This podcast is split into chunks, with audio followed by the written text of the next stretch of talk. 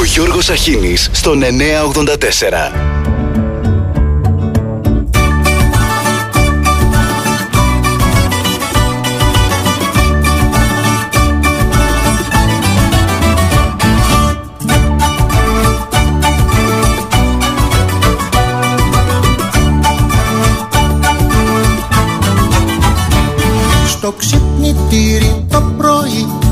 Θα ρίξω μία σφαίρα. Θα διώξω και το σύννεφο που μου χαλάει τη μέρα. Θα διώξω και το σύννεφο που μου χαλάει τη μέρα.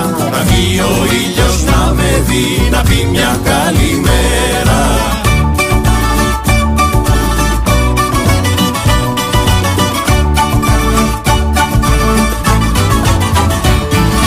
Ήλιε πες μια καλημέρα στο περβάζι μου. Καλημέρα.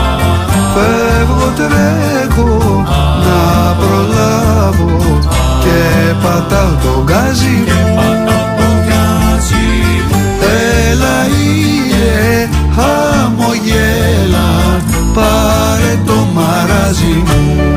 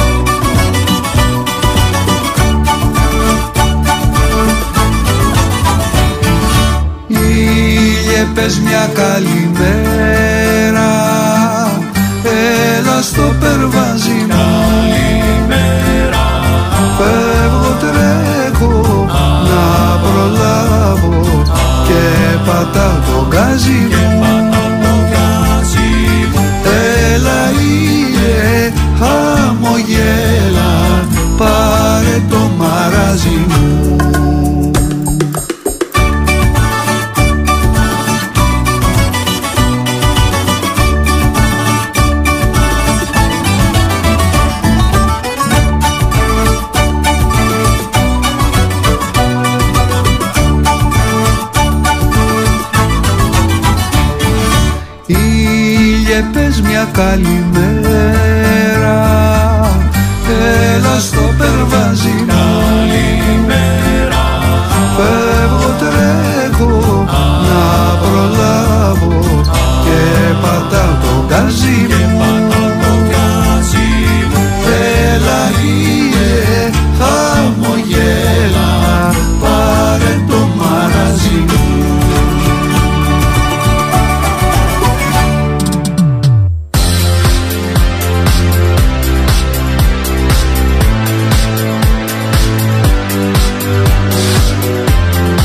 Καλημέρα, καλημέρα. Τρίτη σήμερα, 11 ο μήνας.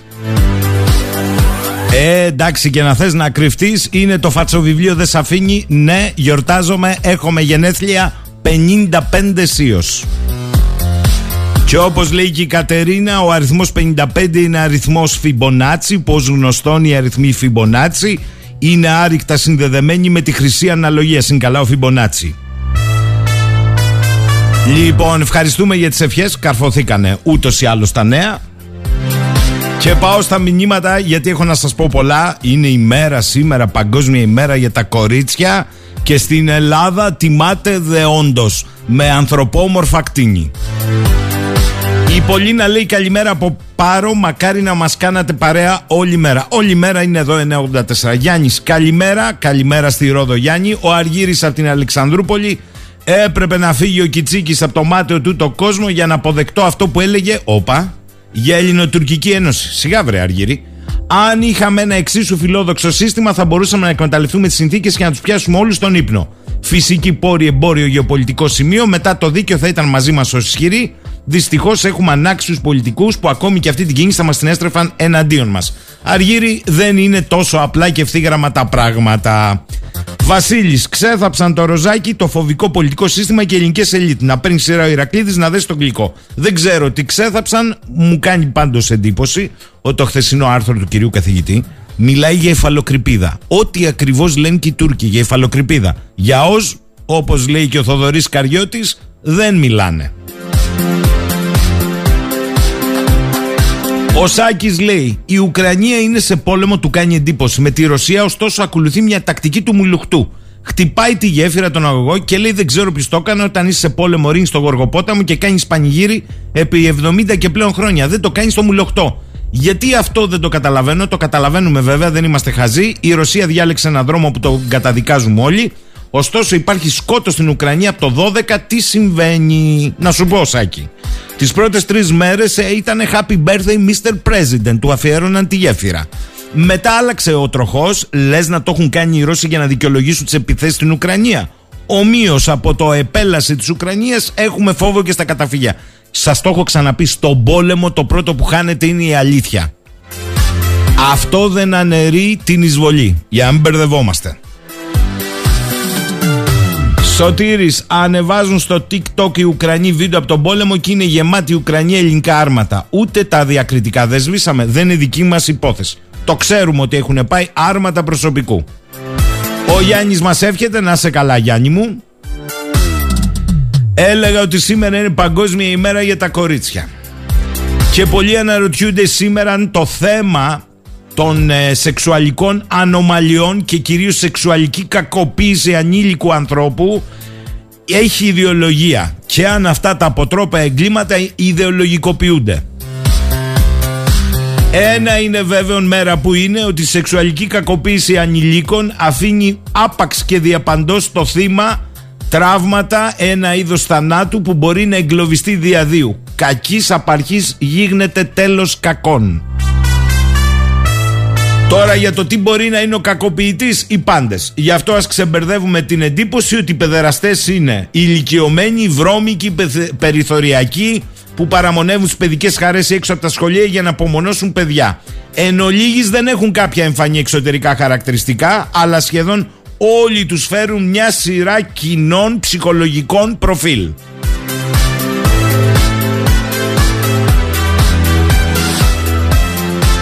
Τώρα το τι γίνεται και αν έχουν επίγνωση ότι η κοινωνία θεωρεί τις πράξεις τους χιδές και διεφθαρμένες είναι αλλού παπά Ευαγγέλιο. Και η κοινωνία βεβαίως ξεκινώντας από τη γειτονιά κουκουρούκου μανταλάκια. Δεν είδε, δεν ήξερε, τώρα αντιλήφθηκε, έπεσε από τα σύννεφα. Και όλοι σπέβδουμε να δούμε τι θα κάνει η δικαιοσύνη.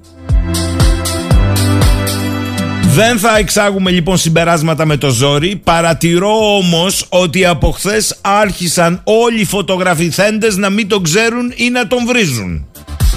Όταν ήταν επώνυμος είπα ευώδημα και απικιακά είχε πήγαινε από εδώ πήγαινε από εκεί Βεβαίως δεν ξέρεις με ποιον φωτογραφίζεσαι δίπλα σου. Βεβαίως δεν υπάρχει οικογενειακή ευθύνη. Αυτό είναι φασιστική αντίληψη. Πιάσαμε μέχρι και το παιδί του από την άλλη όμως όλοι αυτοί ποτέ δεν μπήκαν στο περίγραμμα να δουν ποιος είναι αυτός ο επιφανής πολίτης; Διότι ακούω και κάποιους στη γειτονιά να λένε τώρα κάτι περίεργα ότι έβλεπαν. Τώρα. Το άλλο δεν προσχωρώ, βγάλτε μόνοι σας συμπεράσματα, μου λένε εδώ πρέπει να δώσουν τα στοιχεία. Νομίζω ότι η αστυνομία θα δώσει 5 ή 10 ονόματα σήμερα. Και βλέπω ότι πυκνώνει να δοθούν και των 200. Το θέμα είναι παιδιά τι γίνεται με τις ποινές.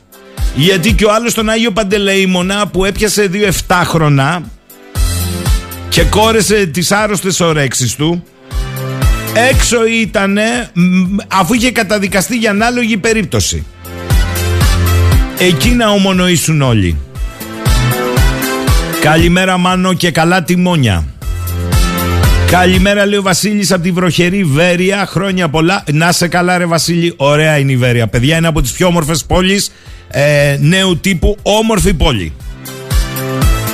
Και ωραία ουζερή. Με καλούς μεζέδες. Στο φίλο μου τον Αντώνη, νέο επιστήμονα, αντεύχομαι. Αγάντα να συνεχίσω λίγο. Τα μάθαμε τα νέα. Ε, αλήθεια, η Financial Times που είναι Νικό.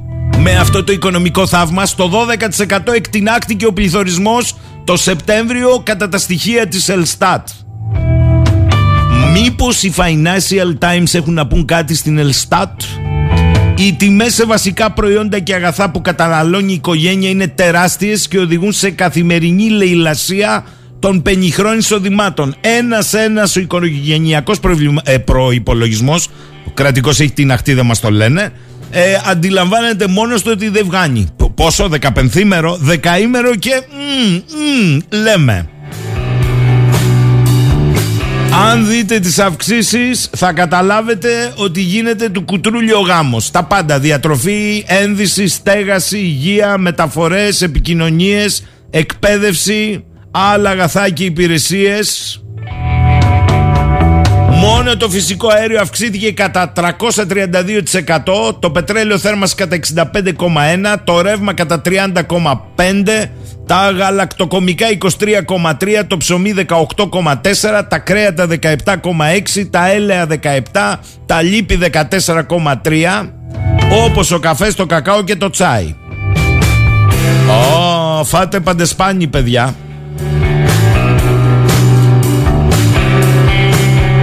Στο μεταξύ έχεις και αυτά τα επιδόματα που είναι μάλλον πυροτεχνήματα επικοινωνιακά.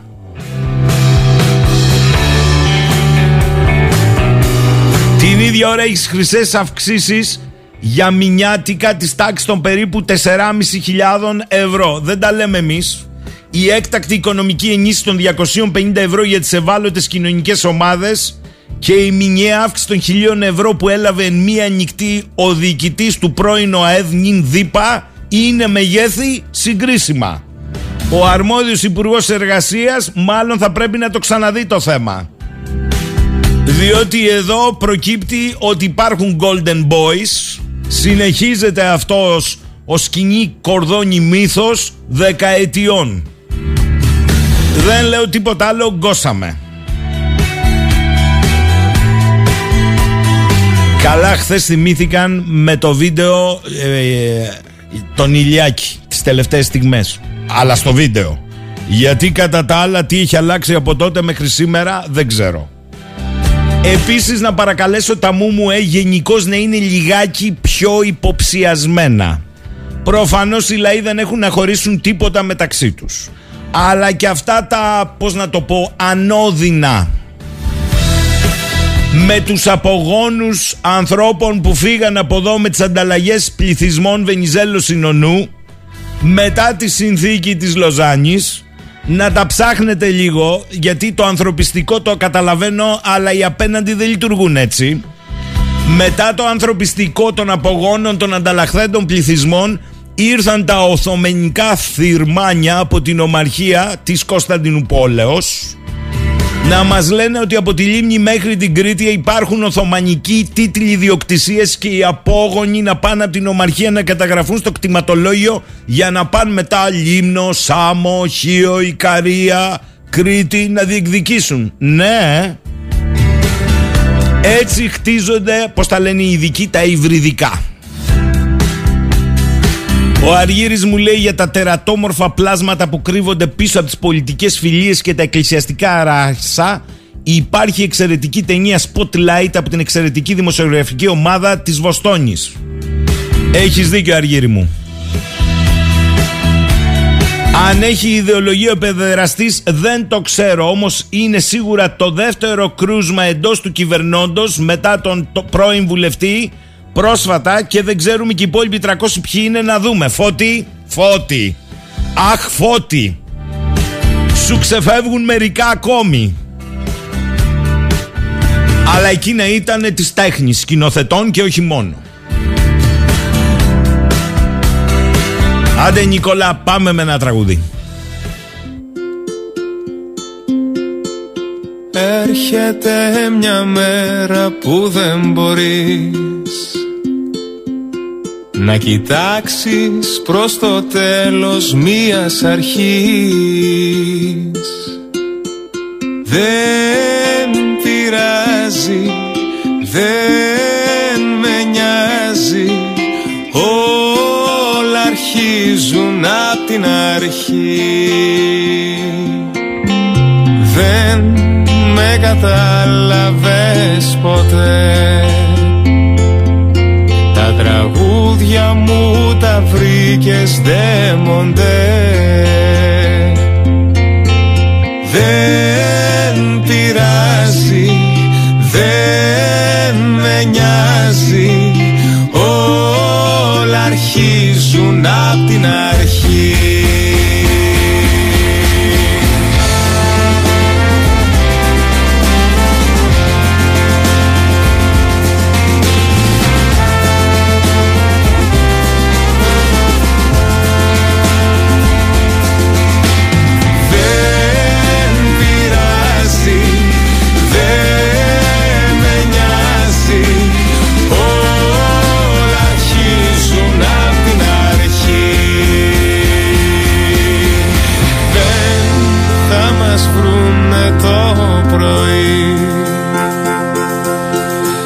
Αγκαλιά μεθυσμένους σε μια ακτή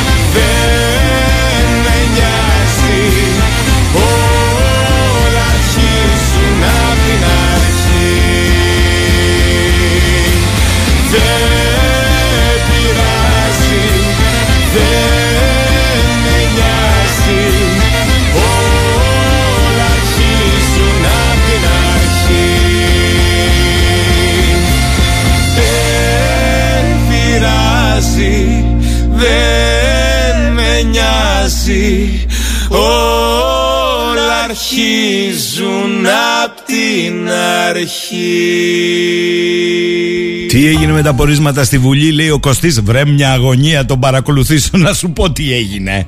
Η μεν της αντιπολιτεύσεως τα ξέρε ως πολιτικός προϊστάμενος σε ΥΠ ο Πρωθυπουργός. Η δε της συμπολιτεύσεως της κυβερνήσεως δεν ήξερε τίποτα ο πολιτικός προϊστάμενος Πρωθυπουργός. Τι έγινε, ο καθής και το πόρισμά του.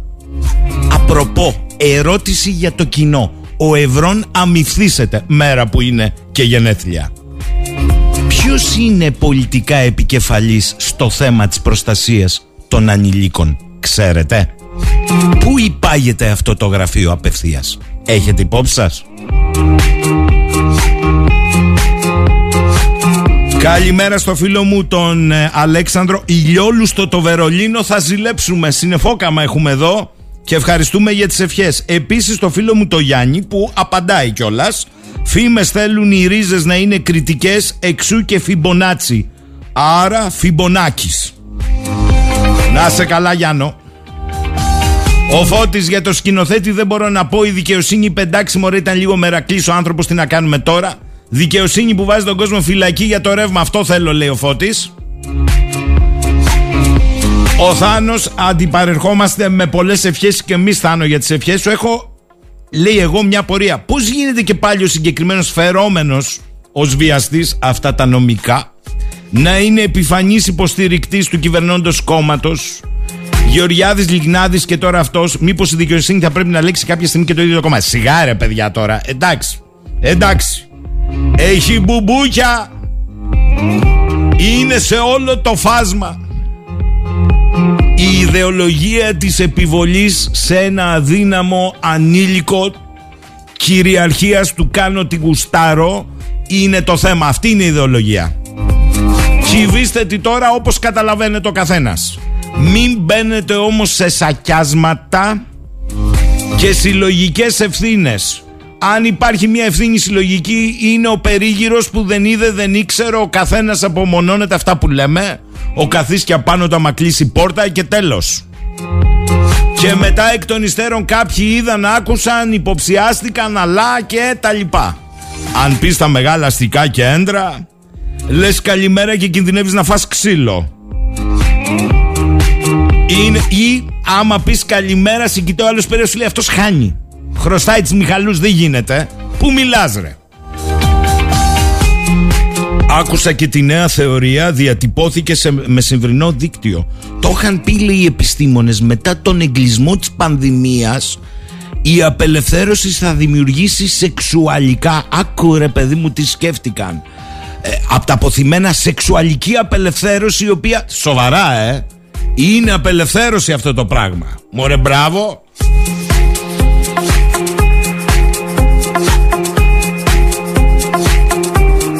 Ο Δημήτρης μου λέει πυκνώνουν τα σύννεφα της έντασης με την Τουρκία με άλλο τρόπο και να κοιτάτε λέει κάτω από την Κρήτη στο Λιβικό. Όπα. Να διευκρινίσω με κάτι. Το έχουμε πει από αυτή την εκπομπή 6, 7, 8 χρόνια τώρα. 8. Το Λιβικό κομμένο. Είναι νότιο κριτικό. Τελεία και παύλα. Χαρτογράφοι μας το αποκαλούν επίσημα, δεν το λέω από το κεφάλι μου, νότιο κριτικό, κομμένο το λιβικό. Ποιητική αδεί αν θέλετε σε άλλα κείμενα, ποιητικά, ρομαντικά μπορείτε. Εντάξει, μέχρι εκεί όμως παιδιά. Ο φίλος ο Κωστής μου λέει εδώ Μα γιατί δεν μιλάμε για εφαλοκρηπίδα Πολύ απλό όλος ο πλανήτης μιλάει με όρους αός σκέψου το Γιατί η Τουρκία μιλάει μόνο Και προσέξτε μόνο για την Ελλάδα και για την Κύπρο με όρους υφαλοκρηπίδας. Και θα βγάλετε μόνοι σας συμπεράσματα. Επίσης διάλογος για τα χωρικά είδατε με την Τουρκία. Παιδιά με συγχωρείτε πάρα πολύ. Με συγχωρείτε μου ακούγεται λίγο. Είναι θέμα σκληρού πυρήνα κυριαρχίας και αυτοδικαίωμα. Θα το συζητήσεις; Θα συζητήσεις την οριοθέτηση της ΑΟΣ; Μάλιστα. Αυτό ναι. Αλλά τα χωρικά ύδατα. Έχουμε διάλογο για τα χωρικά ύδατα. Τότε, άμα έχεις διάλογο για το σκληρό πυρήνα της κυριαρχίας, θα έχεις διάλογο και για τα πάνω στα χωρικά ύδατα ή πάνω στη θεριά. Το καταλάβαμε; Καλημέρα, Αναξίμανδρε. Ε, αν κατάλαβα καλά, λέει οι νέοι σταθμοί μετρό στον Πειρά. Άσχετο αυτό. Γίνονται για να συνδέσουν το αεροδρόμιο με το λιμάνι. Σωστά. Βασικά 15 χρόνια γίνονται, τώρα ολοκληρώθηκαν. Ωραία λέει και αυτό σε τι εξυπηρετεί εμάς; Ε όχι δα. Ε όχι. Εξυπηρετεί τους επισκέπτες που θέλουν από το αεροδρόμιο του για νησί από το καλοκαίρι. Εξυπηρετεί όμως και χιλιάδες κόσμου και κοσμάκι που θέλει να ανέβει και πληρώνει το ομπαθόν τον τάραχο. Ελπίζω δηλαδή ότι δεν θα πληρώνει εδώ τα ίδια. Λέμε τώρα. Και εξυπηρετεί πάρα πάρα πολύ κόσμο. Πίστεψέ με δεν είναι έτσι. Άντε Νικόλα με ένα τραγούδι ακόμη Στο πρώτο διάλειμμα της ημέρας.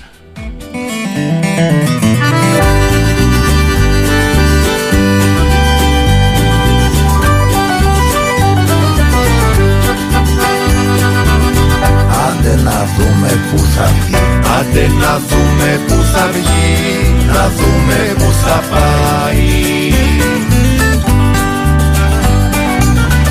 ξέρω έχεις κουραστεί, το ξέρω έχεις ζαλιστεί. Και η όλο γυρνάει.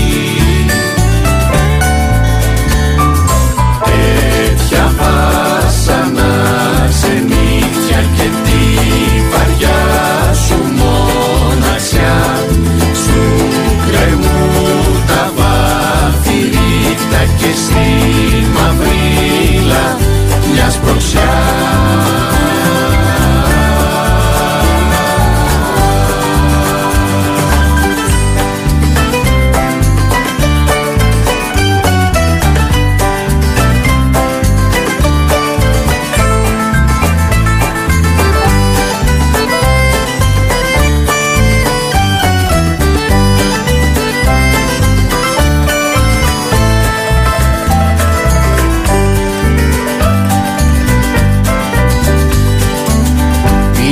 μαζί μου στην αυγή Μείνε να δούμε την αυγή. Το πρώτο φως να σκάει. Το ξέρω έχει ζοριστεί και ποιος δεν έχει ζοριστεί. Η τύχη όμως γυρνάει. Τέτοια βάσανα ξενύχια και τη βαριά σου μοναξιά. Στου κρεμού τα βάθη ρίχτα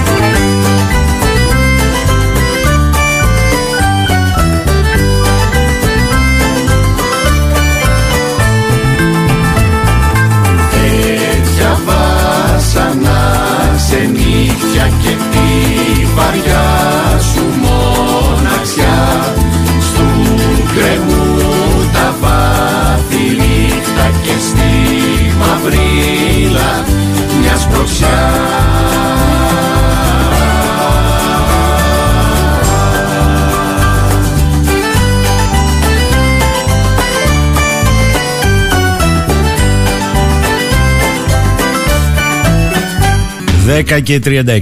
Ο φίλος μας ο κύριος Νίκος από τη Γερμανία λέει σωστά στη χώρα που πεισματικά ακόμη λέει ότι κάτω από την Κρήτη θάλασσα είναι της Λιβύης και τη λέει Λιβικό μοιράστε κούπες να τον πίνουμε. Ευχές και καλημέρες. Αντευχόμαστε κύριε Νίκο μου είπαμε νότιο κριτικό. Καλημέρα Γιώργο λέει ο Φώτης από το Χαϊδάρι. Καλημέρα. Ελπίζω να είσαι κοντά στο δασάκι.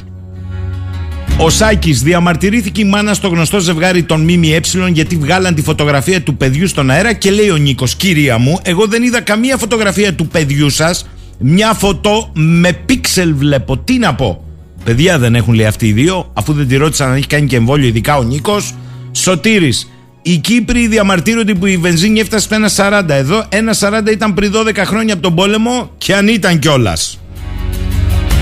Καλά παιδιά εντάξει ωραία όλα αυτά Το άλλο με τον το Τότο Γιαϊτζή το ξέρετε Ο Γιαϊτζή είναι ο τύπος της ε, γαλάζιας ε, πατρίδας Το αφήγημα το γνωστό έχει πει σήμερα τα μύρια όσα ε, το στόμα του και να μην επικαλούνται οι Έλληνες το άρθρο 51 για τη στρατιωτικοποίηση των νησιών.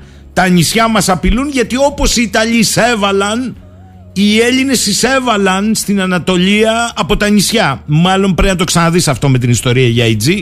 Τέλος πάντων. Και επίσης λέει, αν η Ελλάδα αυξήσει τα χωρικά της ύδατα κατά ένα μίλι, σημαίνει ότι θα χάσουμε, προσέξτε, το 13% του τμήματος της γαλάζιας πατρίδας μας, ο Ιδά από τον πατέρα σου την είχες, στη θάλασσα των νησιών. Δεν υπάρχει Αιγαίο για το IG. Καλώ όλους σε εγρήγορση. Η αύξηση του ενός μιλίου γύρω από τα ελληνικά νησιά σημαίνει αύξηση ακτίνας του κύκλου κατά ένα μίλι.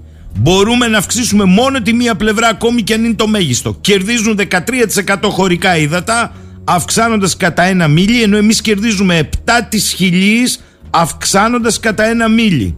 Mm, καλός ο υπολογισμός. Λέει και άλλα και φτάνει, εδώ είναι το πιο ωραίο, στο νομικό υπόβαθρο παρακαλώ πολύ. Και λέει τα νησιά, η θάλασσα των νησιών, το Αιγαίο εννοεί, χωρίζεται σε τέσσερις ομάδες. Είναι Α, η νήσι του Βοσπόρου, Β, σύμφωνα με την απόφαση των έξι μεγάλων δυνάμεων της 13 Φεβρουαρίου του 2014, τα νησιά Αϊστράτης, Θάσος και Ψαρά δόθηκαν στην Ελλάδα επειδή ήταν υποκατοχή. Δωδεκάνης άλλο σώμα και νησιά Ανατολικού Αιγαίου. Αυτά τα 23 νησιά που κλείνουν τη Δυτική Τουρκία σε μια σειρά από βορρά προς νότο είναι εξαιρετικά σημαντικά από γεωπολιτική και γεωστρατηγική άποψη ειδικά για τη στρατιωτική και εμπορική ασφάλεια της Τουρκίας. Τα έγγραφα που καθορίζουν το μη στρατιωτικό καθεστώς αυτών των νησιών είναι το διάταγμα των έξι μεγάλων δυνάμεων που κοινοποιήθηκε στην τότε βασιλική ελληνική κυβέρνηση στις 13 Φεβρουαρίου του 2014 τα άρθρα 12 και 13 της Συνθήκης Ειρήνης Λοζάνης του 23, το άρθρο 6 της Σύμβασης για τα στενά της Λοζάνης, για το Μοντρέ Κουβέντα, και το άρθρο 14 της Συνθήκης Ειρήνης των Παρισίων της 10 Φεβρουαρίου του 47. Από όλα αυτά τα νομικά, τα έολα όμως, διότι είναι κόψε εγώ θα μείνω μόνος σε ένα πράγμα. Στην Τουρκία έχουν πλήρη αντίληψη για τη γεωπολιτική και γεωστρατηγική σημασία της συστάδας των ελληνικών νησιών του Αιγαίου. Και μάλιστα ο Γιαετζή ομολογεί ότι αυτή η αξία είναι ανώτερη και των στενών. Εδώ το έχουμε καταλάβει γιατί έχουμε και απόψεις ότι δεν μπορεί μια πατουχιά τόπος, Καστελόριζο, απέναντι από μια μεγάλη ακτή να έχει δικαιώματα. Λέμε τέτοια, ότι είναι μακριά και κάτι τα λέμε κι εμείς. Λοιπόν, να το σοβαρέψω τώρα. Εντάξει. Ευχαριστούμε για τις ευχές. Αντευχόμαστε. Και θα πάω στον υπονάβαρχο και έναν από τους πιο συγκρατημένους αλλά αποφασιστικούς αναλυτές τον κύριο Στέλιο Φενέκο και θα πάω διότι στην κοινωνία αξιών στην οποία είναι και επικεφαλής ανέλησαν όλη αυτή την ιστορία της διαρκούς κλιμάκωσης με συγκρουσιακή επιλογή από πλευράς Τουρκίας και επικεντρώθηκαν παρακαλώ πολύ νοτίως της Κρήτης στο νότιο Κρητικό, ουχή Λιβικό. Καλημέρα κύριε Φενέκο. Καλημέρα κύριε Σαχίνη και σας ευχαριστώ για την πρόσκληση. Κύριε Φενέκο, πριν μου πείτε οτιδήποτε για την εκτίμηση που κάνετε για το νότιο Κρητικό, θέλω να σας ρωτήσω με αφορμή τις σημερινές δηλώσεις για IG που ο καθένας στην Τουρκία βγαίνει και λέει κάτι, ο συγκεκριμένος κύριος επιμένω δεν είναι ένα τυχαίο πρόσωπο. Σας ρωτώ λοιπόν, όλο αυτό το αφήγημα με νομικούρες, με, με, με, έχει όμως και μία οπτική που στην Ελλάδα, ακούω εσάς και μερικούς ακόμη, δεν την αντιλαμβανόμαστε. Ενώ στην Τουρκία την έχουν αντιληφθεί. Το γεωπολιτικό γεωστρατηγικό ρόλο της συστάδας των νησιών του αρχιπελάγους του Αιγαίου. Βεβαίως και είναι πολύ σημαντικό ο ρόλος των νησιών και συμφωνώ και εγώ ότι με τις νέες εξελίξεις που υπάρχουν αυτή τη στιγμή καθίσανται πιο σημαντικά και από τα ίδια τα στενά ακόμα. Όσο μάλλον όταν τα στενά με τον τρόπο που τα διαχειρίζεται η Τουρκία προσπαθεί να βάλει κολλήματα, έχει στο μυαλό της να δημιουργήσει τη διόρυγα και αρχίζει η διεθνής κοινότητα να αμφιβάλλει για τις προθέσεις της Τουρκίας, δίνοντας αξία στην Αλεξανδρούπολη και στο διάβλο διαξηράς που δημιουργείται. Επίσης, σημαντικό για μας είναι η ενοποίηση του, του ελληνικού χώρου. Ο ελληνικός χώρος δεν είναι ε, μόνο υπηρετικός, είναι διτός. Είναι τα νησιά και ο υπηρετικός χώρος και αυτά πρέπει να είναι ενοποιημένα. Η θάλασσα για μας είναι η γέφυρα, δεν είναι, το, είναι, είναι η, η ενωτική ουσία, η συγκολητική ουσία, δεν είναι πρόβλημα και τα νησιά μας δίνουν στρατηγικό βάθος. Άρα δεν πρέπει αυτά να είναι καθαρά στην εσωτερική ατζέντα και ρωτώ έναν άνθρωπο που πολλές φορές έχει δώσει απαντήσεις σε αμφίσιμες, γιατί αφήστε τους απέναντι, το κάνουν διαχρονικά κύριε Φενέκο έχετε δώσει απαντήσεις σε, μια, σε έναν ανερμάτιστο κατά τη γνώμη μου διάλογο στο εσωτερικό. Όχι γιατί ε, θα έπρεπε απλά να είναι καθαρά, αλλά γιατί εδώ φαίνεται ότι ακόμη και σήμερα πολλοί δεν έχουν αντίληψη.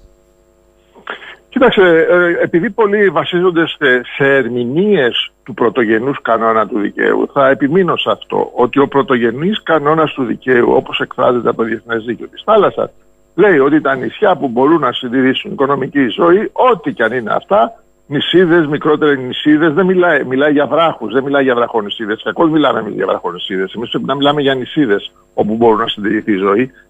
Ε, έχουν λοιπόν και πλήρη ΑΟΣ και πλήρη υφαλοκρηπίδα και πλήρη χωρική θάλασσα. Αν τώρα ορισμένες περιπτώσεις στο διεθνή δικαστήρια αποφάσισαν με διαφορετικό τρόπο στάθμισης, το λέει στο προήμιό του το καταστατικό του Διεθνούς Δικαστηρίου ότι κάθε περίπτωση είναι ξεχωριστά. Και όταν το Διεθνές Δικαστήριο καλείται να αποφασίσει μεταξύ δύο χωρών, ξεκινάει με τον πρωτογενή κανόνα, χαράσει τη μέση γραμμή όπου υπάρχουν επικαλύψεις. Συνεπώς δεν καταλαβαίνω λοιπόν εμείς γιατί θα πρέπει να ξεκινήσουμε από την αρχή αμφισβητώντας αυτό τον πρωτογενή κανόνα του διεθνούς δικαίου. Λοιπόν, έρχομαι τώρα σε αυτό που το αναλύσατε διεξοδικά και σας ρωτώ ευθέως γιατί είστε από τους ανθρώπους που πάντα με ψυχραιμία προσέγγιζε τα γεγονότα, όμως έχετε πει, σας θυμίζω, και εδώ από αυτή τη συχνότητα το τελευταίο διάστημα, ότι ναι, η συγκρουσιακή ε, στρατηγική είναι βασική επιλογή πια της Τουρκίας. Ε, το ερώτημα είναι πώς βλέπετε να εξελίσσεται αυτό και φαίνεται ότι πια για σας ένα από τα επικρατέστερα σενάρια είναι είναι το τι μπορεί να συμβεί στο νότιο κριτικό. Σωστά; Πολύ σωστά. Κοιτάξτε, η Τουρκία ξεκίνησε τη συγκρουσιακή της πολιτική προσπαθώντας να δημιουργήσει ρογματώσεις, αυτό που είπα προηγουμένως, στην ενοποίηση του ελληνικού αιγιακού και ε, θαλάσσιου και αιγιακού χώρου. Και εμείς την ενοποίηση αυτή την είχαμε πετύχει με πολλούς τρόπους. Ο ένας τρόπος ήταν οι αρμοδιότητες, ο δεύτερος τρόπος ήταν το, με το FIR και την ε, έρευνα και διάσωση, ο δεύτερος τρόπος ήταν με τον εναέριο χώρο και τα 10 μίλια. Ο τρίτος τρόπος που, που ήταν αναγκαίος θα ήταν τα δρομολόγια, οι συγκοινωνίες, η οικονομική ανάπτυξη των νησιών, η, η αποφυγή της αστικοποίησης με την έννοια να έρθουν στην Αθήνα οι άνθρωποι θα πρέπει να ενισχύσουμε τα νησιά. Η, η Τουρκία λοιπόν προσπάθησε να δημιουργήσει ρογματώσεις όλα αυτά και στο ένα, σε ένα βαθμό τα κατάφερε. Δηλαδή και στις αρμοδιότητες έχει αρχίσει και καταφέρνει κάποιες ρογματώσεις με την έρευνα και διάσωση που πρέπει να το πολεμήσουμε, αλλά και στο ζήτημα της κυριαρχίας με το ζήτημα των ημείων, που είναι ο μεγαλύτερος κίνδυνος. Τώρα λοιπόν έρχεται και δημιουργεί και μια τεράστια ρογμάτωση σε ό,τι αφορά τα κυριαρχικά μας δικαιώματα. Σε ό,τι αφορά στο νότιο κριτικό, επειδή ακριβώς εκεί υπάρχουν πιθανότητες να υπάρχουν κοιτάσματα και ενδιαφέρεται ο Ερντογάν δεν κάνει, το κάνει για πρόκληση μόνο. Τον ενδιαφέρει να βρει κοίτασμα. Γιατί αν βρει κοίτασμα, τότε θα γίνει απαραίτητος στο διεθνές περιβάλλον. Ε, σε μια εποχή που το ενεργειακό βεβαίως ε, είναι στην πρώτη γραμμή. Να μην το ξεχνάμε αυτό. Βεβαίως, ακριβώς. Και, και ε, κάνω ένα σενάριο. Α υποθέσουμε ότι βρίσκει ένα μεγάλο κοίτασμα σε κάποια περιοχή που ενδεχομένως να είναι αμφισβητούμενη ή να είναι δικιά μας κυριαρχία. Α είμαστε ρεαλιστές. Η διεθνής κοινότητα θα αρχίσει να τα μασάει γιατί θα τον έχει ανάγκη. Και θα αρχίσει να λέει: Βρείτε, τα καθίστε στο τραπέζι, συνεκμεταλλευτείτε. Θα αρχίσουμε να ακούμε τέτοιες καταστάσεις, αν βρει κοιτάσματα σε ε, αμφισβητούμενες περιοχές. Κοιτάξτε, ε, επειδή το ξέρετε και το ξέρουμε όλοι, εδώ οι ακροατές είναι απαιτητικοί. Θα σας δώσω τρία σενάρια. Και επειδή ξέρω ότι αναλύετε τα γεγονότα και ένα εξ αυτών είναι μέσα στην κονίστρα σας. Σενάριο πρώτο. Με βάση το τουρκολιβικό, το παράνομο νομικά κτλ. που παράγει όμως στο πεδίο αποτελέσματα, για να τα λέμε να καταλαβαίνόμαστε. Έρχονται τουρκικά γεωτρύπανα και αρχίζουν να δραστηριοποιούνται στον κόλπο της Σύρτης ή και πιο πέρα, χωρίς όμως να εισέλθουν στην εικαζόμενη ή οριοθετημένη ελληνική ΑΟΣ Παύλα υφαλοκρηπίδα με βάση τον νόμο Μανιάτη. Με άλλα λόγια κύριε Φενέκο, δεν πλησιάζει τουρκικό γεωτρύπανο ή ερευνητικό σκάφος σε ό,τι θα μπορούσε να θεωρηθεί παραβίαση των κυριαρχικών δικαιωμάτων. Η ένταση εκεί διατηρείται σε ε, αποδεκτά επίπεδα και δεν πάμε σε μια στρατιωτική κρίση ή επειδή είναι η πρώτη πράξη εμπέδωση στο πεδίο του παράνομου τουρκολιβικού χρήζει αντίδρασης. Οπωσδήποτε και χρήζει αντίδρασης. Και είναι πολύ εύστοχο έτσι όπως το θέλετε το σενάριο. Γιατί κατά την άποψή μου θα ήταν το πρώτο του βήμα αν ήθελε να τεστάρει και τις διεθνείς αντιδράσεις και τις δικές μας. Και μάλιστα προσέξτε και μια άλλη παράμετρο προσθέτω σε αυτό που είπατε. Ας υποθέσουμε ότι η περιοχή που του εκχωρούν με τη δυνατότητα, αν είναι σωστές πληροφορίες των Ιταλών, για 50 χρόνια αξιοποίηση, δηλαδή η μεταβίβαση κυριαρχικών δικαιωμάτων για 50 χρόνια, να είναι στον κόλπο του τον Μπρουκ, όπου είναι οι αντίπαλες δυνάμεις ναι. της ε, παράνομης αυτή τη στιγμή κυβέρνησης για την παράνομη, είναι της Λιβύης. Αντιλαμβάνεστε ότι μπαίνει για πολύ μεγάλο χρονικό διάστημα στην εμφύλια διαμάχη, διεκδικώντας συγκεκριμένες περιοχές με την αστική του δυνά, ε, δυνάμεις αξιώσεις ισχύως. Εμείς λοιπόν αυτό θα πρέπει οπωσδήποτε να το αντιδράσουμε στο νομικό επίπεδο. Πρώτον, αμφισβητώντας την ικανότητα της συγκεκριμένης κυβέρνησης Λιβύης να υπογράψει τέτοιες συμφωνίες. Δεύτερον, προβάλλοντας την παρανομία της ίδιας καθ' αυτής της συμφωνίας που υπάρχει στο διεθνές περιβάλλον. Και τρίτον, προειδοποιώντας και ζητώντας από την Ευρωπαϊκή Ένωση από πριν με προδικαστική απόφαση, θα επιμείνω αυτό και έχει αξία για τους ακροατές μας να το ξέρουμε, ότι εμείς ως μέλος της Ευρωπαϊκής Ένωσης έχουμε εκχωρήσει τα δικαιώματά μας στην Ευρωπαϊκή Ένωση να μας εκπροσωπεί στον, ε, για, τη συνθήκη, το δίκαιο της θάλασσας στη συνθήκη. Που σημαίνει ότι η Ευρωπαϊκή Ένωση έχει ευθύνη για αυτά που ήδη έχουμε ορίσει και είναι αυτά που είναι ορισμένα από τον νόμο Μανιάτη και από τη συμφωνία με την Αίγυπτο.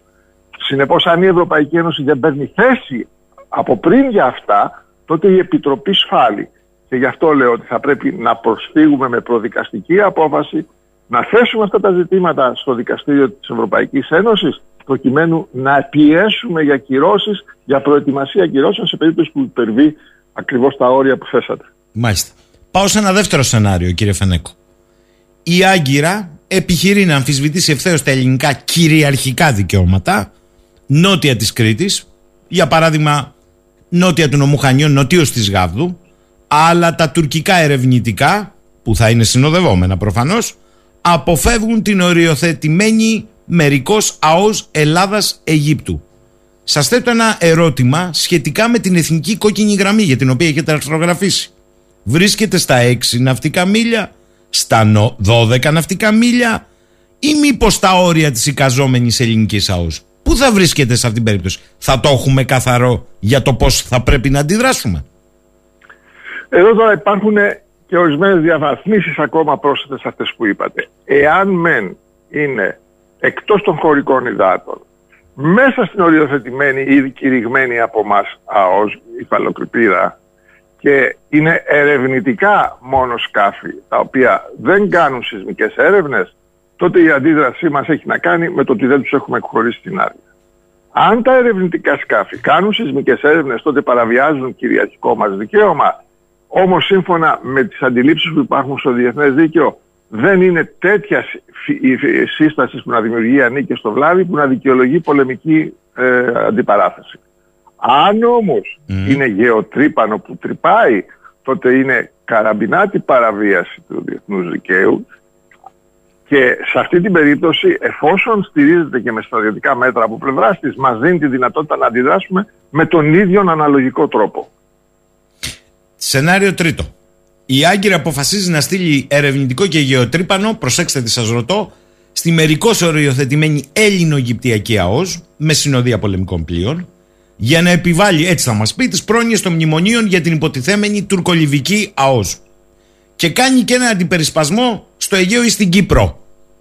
Καταρχάς, αυτό το σενάριο να πω ότι μάλλον συγκεντρώνει τις λιγότερες πιθανότητες γιατί θα υπάρχει και η αντίδραση του Καΐρου. Το οποίο όμως Κάιρο παρατηρώ από την πλευρά του, ε, όχι από την πλευρά μας, ανατολικά του 28ου και δυτικά του 26ου δεν τζαρτζάρει την Τουρκία στις δικές της οριοθετήσεις. Αφήνει ένα παράθυρο. Εδώ έχετε να μας πείτε κάτι; Έχετε δίκιο και είναι γεγονός ότι η προσπάθειά μας να εμπλέξουμε και την Αίγυπτο θα ήταν επιτυχημένη στο βαθμό που θα εφήγονται συμφέροντα της Αιγύπτου. Αν η Τουρκία δεν θίξει τα δικαιώματα, τα συμφέροντα της Αιγύπτου mm. και θίξει μόνο τα δικά μας, τότε η οποιαδήποτε συνδρομή από πλευράς Αιγύπτου θα είναι στο επίπεδο ρητορική και τίποτα περισσότερο. Μπορεί και να μην είναι ούτε καν ρητορική. Εμείς όμως είμαστε υποχρεωμένοι να αντιδράσουμε. Και οι αντιδράσεις μας, όπως είπαμε, πρέπει να έχουν το στοιχείο της αναλογικότητας. Δηλαδή, έστειλε πολεμικά πλοία να κάνει γεώτρηση, πρέπει και εμείς να στείλουμε πολεμικά πλοία και να αντιδράσουμε και το πόσο θα γίνει η εμπλοκή μεγαλύτερη ή όχι θα εξαρτηθεί από το πώς θα αντιμετωπίσει τη δικιά μας αντίδραση στην Τουρκία. Όσον αφορά το ζήτημα της Κύπρου, θέσατε ένα πάρα πολύ σοβαρό ζήτημα που θα είναι το επόμενο που θα σκάσει. Διότι στην Κύπρο ήδη, αν θέλετε να το συζητήσουμε, ναι, ναι. ναι. Ήδη, ναι, ήδη ξεκινάει κάποιες ενέργειες με το αεροδρόμιο Λευκορνίκου που το ενεργοποιεί και με, στο, με τον ναύσαθο που δημιουργεί στον Πογάζη, προσπαθώντας να δημιουργήσει ναυτική βάση στην Κύπρο με προέκταση σε, όλη την πλευρά αυτή της Ανατολικής Μεσογείου. Αντιλαμβάνεστε ότι αυτό είναι μια πράξη η οποία ξεφεύγει τελείως από, τα, από τις διατάξεις του Συμβουλίου Ασφαλείας του ΟΗΕ και από τις προβλέψεις του διεθνούς δικαίου και πρέπει από τώρα να αντιδράσουμε σε αυτή την ενίσχυση. Ε, αλλά βλέπω πολύ, πολύ χαλαρές Άρα λέτε εσύ. και ναι. την uh, χειραψία του Αναστασιάδη με τον Ερντογάν στην σύνοδο της Πράγας. Εντάξει, ο Αναστασιάδης βέβαια μπορεί να το χρησιμοποιήσει ότι εγώ έκανα μια τελευταία. για να διώξει και την πίεση από πάνω του. Έκανα μια τελευταία προσπάθεια. Αυτοί δεν συζητάνε τι μου ζητάς ο ΙΕ. Γιατί και ο ΙΕ, κύριε Φενέκο, δεν μας τα λέει καλά. Ε, θα συζητήσει το ψήφισμα του ψευδοκράτους που θα πάει η Τουρκία. Τα δύο συμβαλόμενα μέρη έχουν αποκλίνουσες απόψεις κουβέντα για τα ψηφίσματά του. Δεν το λέω για εσάς, το λέω για τον κόσμο. Όμως το θέτετε με το σωστό τρόπο. Κατά τη γνώμη σας, τώρα δηλαδή θα έπρεπε να υπάρχει μια έγγραφη αναφορά στα διεθνή φόρα ΟΗΕ και όχι μόνο, ότι εδώ παραβιάζονται, para να κάνουν ναυτική βάση. Τι μας λένε; Βεβαίως. Και θα έπρεπε να το κάνουμε τώρα έγκαιρα και για έναν ακόμα λόγο. Από τη στιγμή που η Τουρκία θα εκφράσει αιτιάσεις σε περίπτωση που η Κύπρος ενισχύσει την αμυντική της δυνατότητα, που θα το κάνει σύντομα, μελλοντικά, και μάλιστα χαίρομαι γιατί αντιλαμβάνονται την έννοια της, ε, της ΠΕΣΚΟ, δηλαδή των αμυντικών δυνατοτήτων που μπορούν να δημιουργηθούν υπό την ομπρέλα της Ευρωπαϊκής Ένωσης και το προχωράνε η Κύπρος και η Ελλάδα σε αυτόν τον τομέα, τότε θα βρούμε μπροστά μας νομιμοποιητική προσπάθεια από πλευράς Τουρκίας για την ενίσχυση που θα κάνει. Γι' αυτό πρέπει να το προλάβουμε. Ε, θέλω τώρα να προσέξετε το εξής. Ε, γιατί εγώ χαίρομαι με τον τρόπο που τα θέτετε. Μπορεί σε αυτό το πλέγμα με επίκεντρο το νότιο κριτικό να λειτουργήσει με κίνηση αντιπερισπασμού στο Αιγαίο;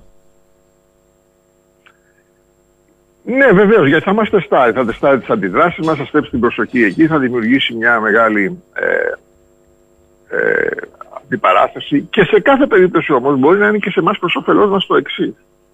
Εάν εμείς κάνουμε 12 τα μίλια όπως έχουμε ανακηρύξει στην ναι, ναι. Ε, Κρήτη, ολόκληρη, και θα πρέπει να δούμε και μήπως αυτό συμπαρασύρει Ρόδο Κάσο και Κάρπαθο. Γιατί μόνο στην Κρήτη, κύριε Φενέκο, ο κύριος Καριώτης, γιατί ναι. ε, εγώ θέλω οι ακροατές τα ξανά λέει ότι δεν μπορεί να κουνάμε και δικαίως το δάκτυλο στην Τουρκία ότι παραβιάζει τις πρόνοιες του διεθνούς δικαίου και του δικαίου της θαλάσσης και την ίδια στιγμή, όπως το λέει, να έχουμε κάνει δύο χοντράδες εμείς. Η μία είναι τμηματική επέκταση της Αιγιαλίτιδας στο Ιόνιο, διότι δεν είναι ακριβώς από τα 6 στα 12 πλήρως, έχει κάποιες αιρεσιμότητες και δεύτερον να συζητάμε τώρα τμηματική στην Κρήτη. Το Διεθνές Δίκαιο λέει της θάλασσας λέει ότι αυτά γίνονται ενιαία, όπως και έως, δεν γίνονται σαλάμι.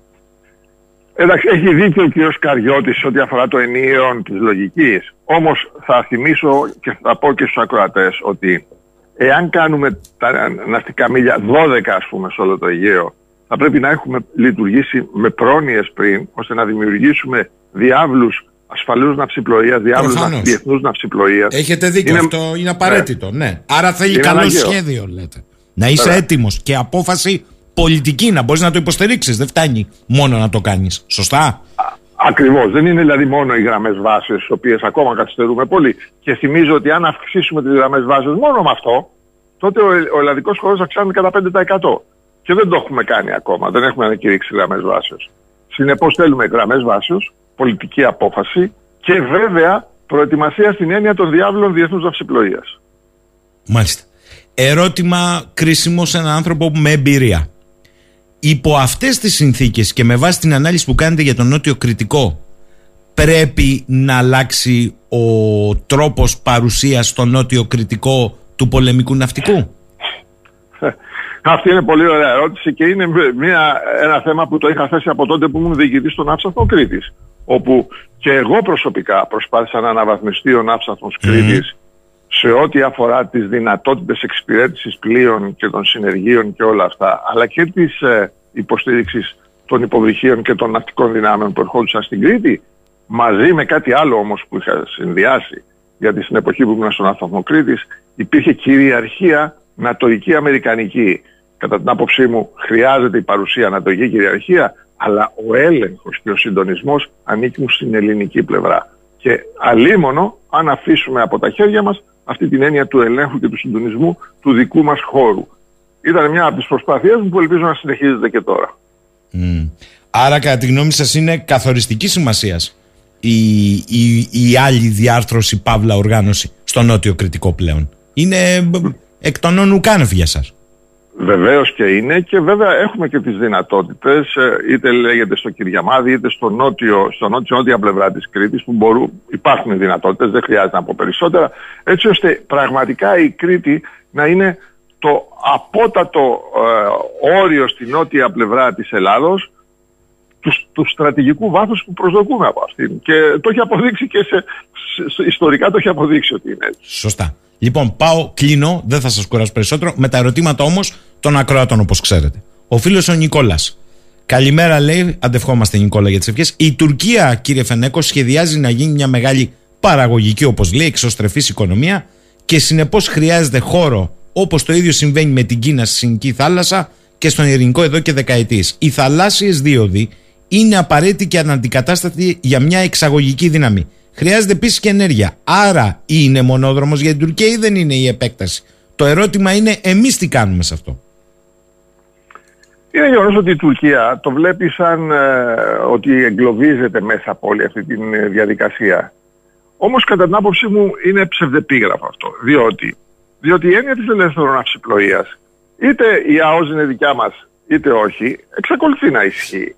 Η, δε, η δε έννοια των χωρικών υδάτων, τουλάχιστον έτσι όπως είναι σήμερα, ελάχιστα την εγκλωβίζει. Άρα έχει αρχίσει ήδη να παραπονιέται για αυτό που ήδη έχουμε σήμερα. Άρα ο σκοπός της λοιπόν δεν είναι ακριβώς... Για φανταστείτε, είπατε μια πολύ ωραία έκφραση τώρα. Για φανταστείτε. Φωνάζει που είμαστε στα έξι. Φανταστείτε. Ναι. ναι. Λοιπόν, Αντιλαμβάνεστε λοιπόν ότι η πρόθεση της περισσότερο δεν είναι, ε, δεν είναι ουσιαστικές. είναι, είναι ακριβώς μια τάση επεκτατική σε μια λογική ε, Ισλαμική και Τουρκμενική διεύρυνση των, των ερισμάτων της και μέσα σε αυτό μπλέκει και την Οθωμανική Αυτοκρατορία. Δηλαδή είναι ένα συνοθήλευμα επεκτατισμού. Και σε αυτές τις παράλογες λογικές δεν μπορούμε εμείς να, να, να απαντήσουμε με ορθολογισμό και με ακρίβεια.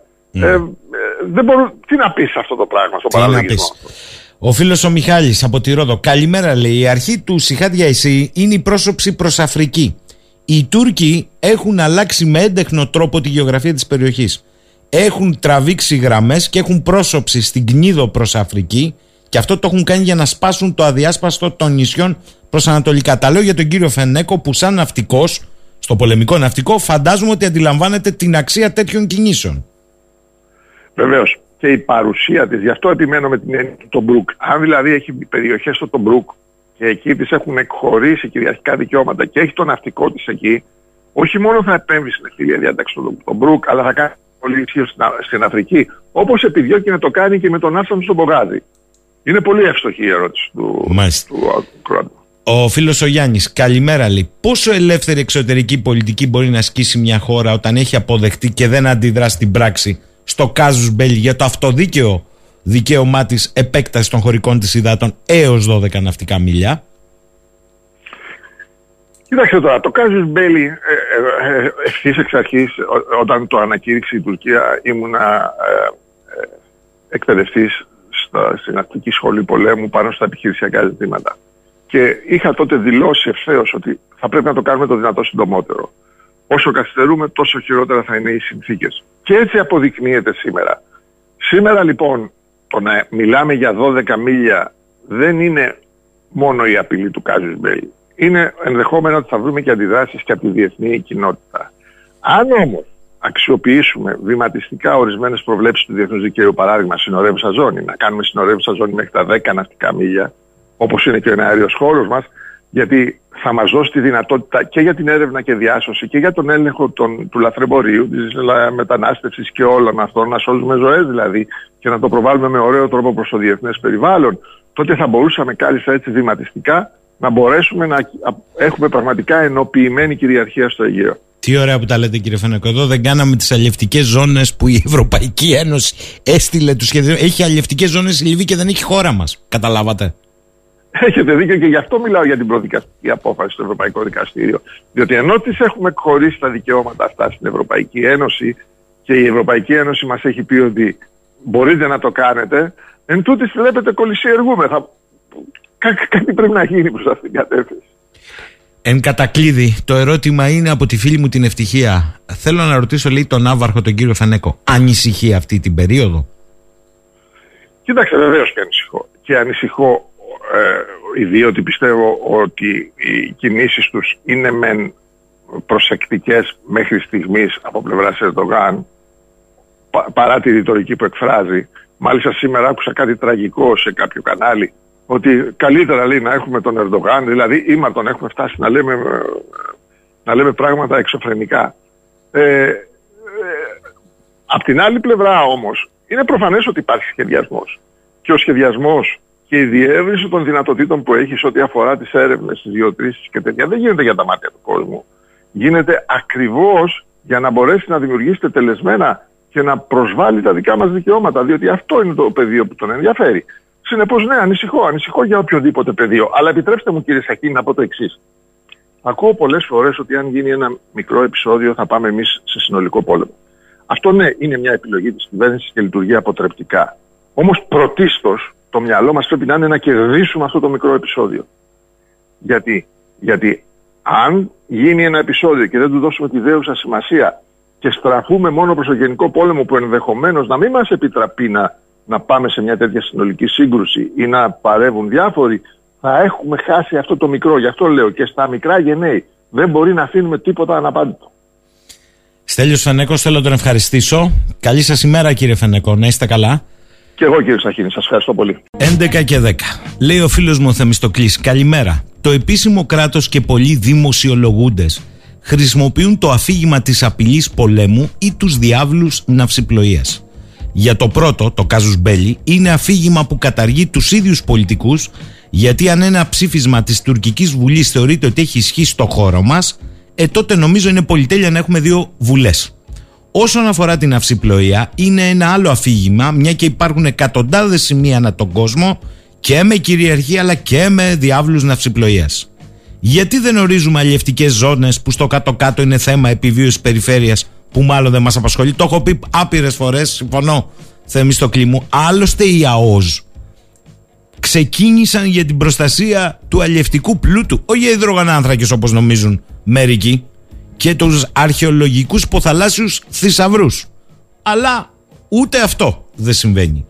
Και ο φίλος μας από τα Βρυλίσια το φτιάξαν, τα φτιάξαν πάλι το παραμύθι ωραίο τα έκαναν όλα πανάκριβα, δεν έχουν αφήσει τίποτα φθηνό για τα χαμηλά στρώματα, ούτε τις πέτρες, ρε παιδί μου, να πάρω ένα τσουβάλι πέτρες, να πάω έστω πέτρες στο σπίτι. Τι να σου πω τώρα, ότι έχεις άδικο. Να διαβάζεις Financial Times, τα λένε αλλιώς. Λοιπόν, προσέξτε τώρα. Εχθές, εκτός από όλα τα άλλα, προέκυψε και αυτό το δημοσίευμα για το πώς θα μπορούσε εν είδη προβοκάτσιας να λειτουργήσουν οι μυστικές υπηρεσίες της Τουρκίας. Το έχουμε ξαναδεί από την περίοδο Βαριοπούλα για άλλους λόγους τότε.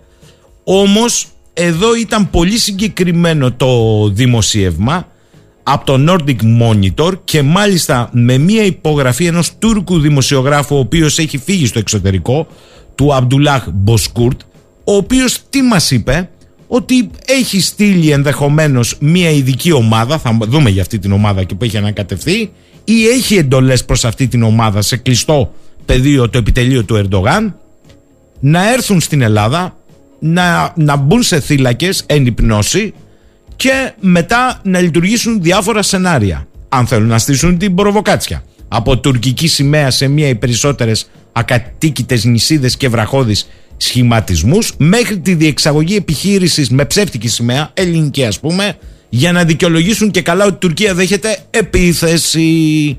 Ε, και αυτό λέει προκύπτει κατά πληροφορίες του Nordic Monitor ότι είναι στα χέρια ο σενάριο του Τούρκου Προέδρου και η υποβολή γίνει από τον ίδιο τον επικεφαλής μη τον περίφημο κύριο Χακάν Φιντάν.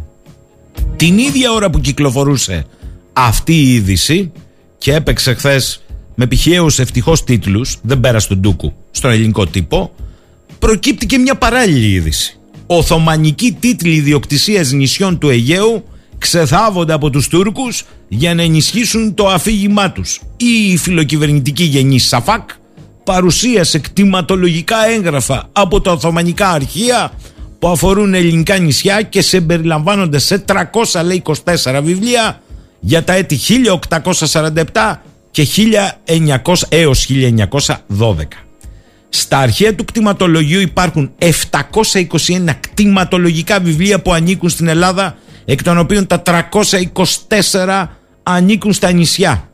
Ποιος το υπογράφει, ο επικεφαλής του τμήματος έρευνας του αρχείου, ο είναι και συνονόματος, Χακίν Σαχίν.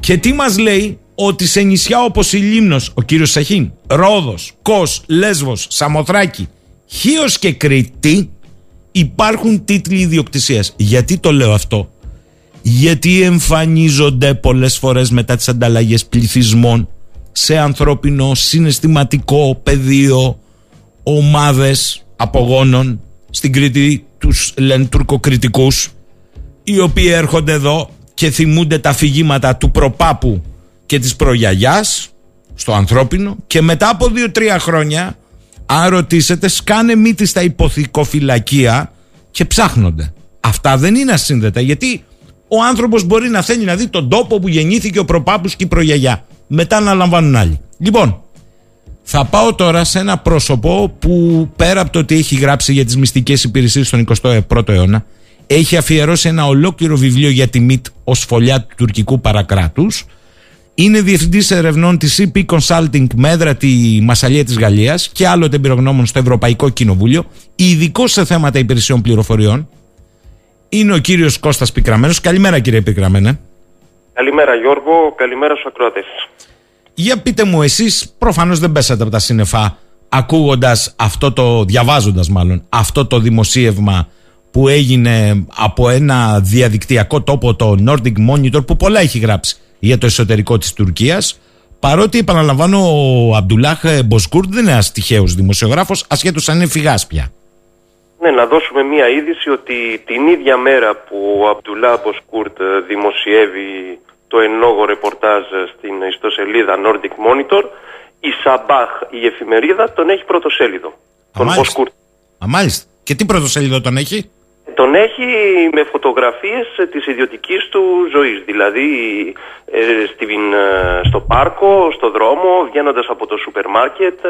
Το έκανε πριν από μία εβδομάδα η Σαμπάχ με έναν άλλον συνάδελφο. Να πούμε ότι και οι δύο, και ο Μποσκούρτ αλλά και ο Γκιουνέν που βρίσκεται στην, ε, στη Γερμανία, ε, είναι μέλη, αν θέλετε πρωτοκλασσάτα μέλη της κοινότητας του Φετουλά Γκιουνέν. Άρα... Λοιπόν, δεν πρόκειται δηλαδή για ανθρώπους οι οποίοι απλώς βρίσκονται στο εξωτερικό διότι έχουν πολιτικές διαφορές με τον Ερντογάν. Είναι άτομα τα οποία βρίσκονται στην, από ό,τι γνωρίζω, στην κόκκινη λίστα της ΜΙΤ. Η ΜΙΤ έχει τέσσερις λίστες κύριε Σαχίνη. Έχει την πράσινη, την κόκκινη, την, την κίτρινη και την γκρι.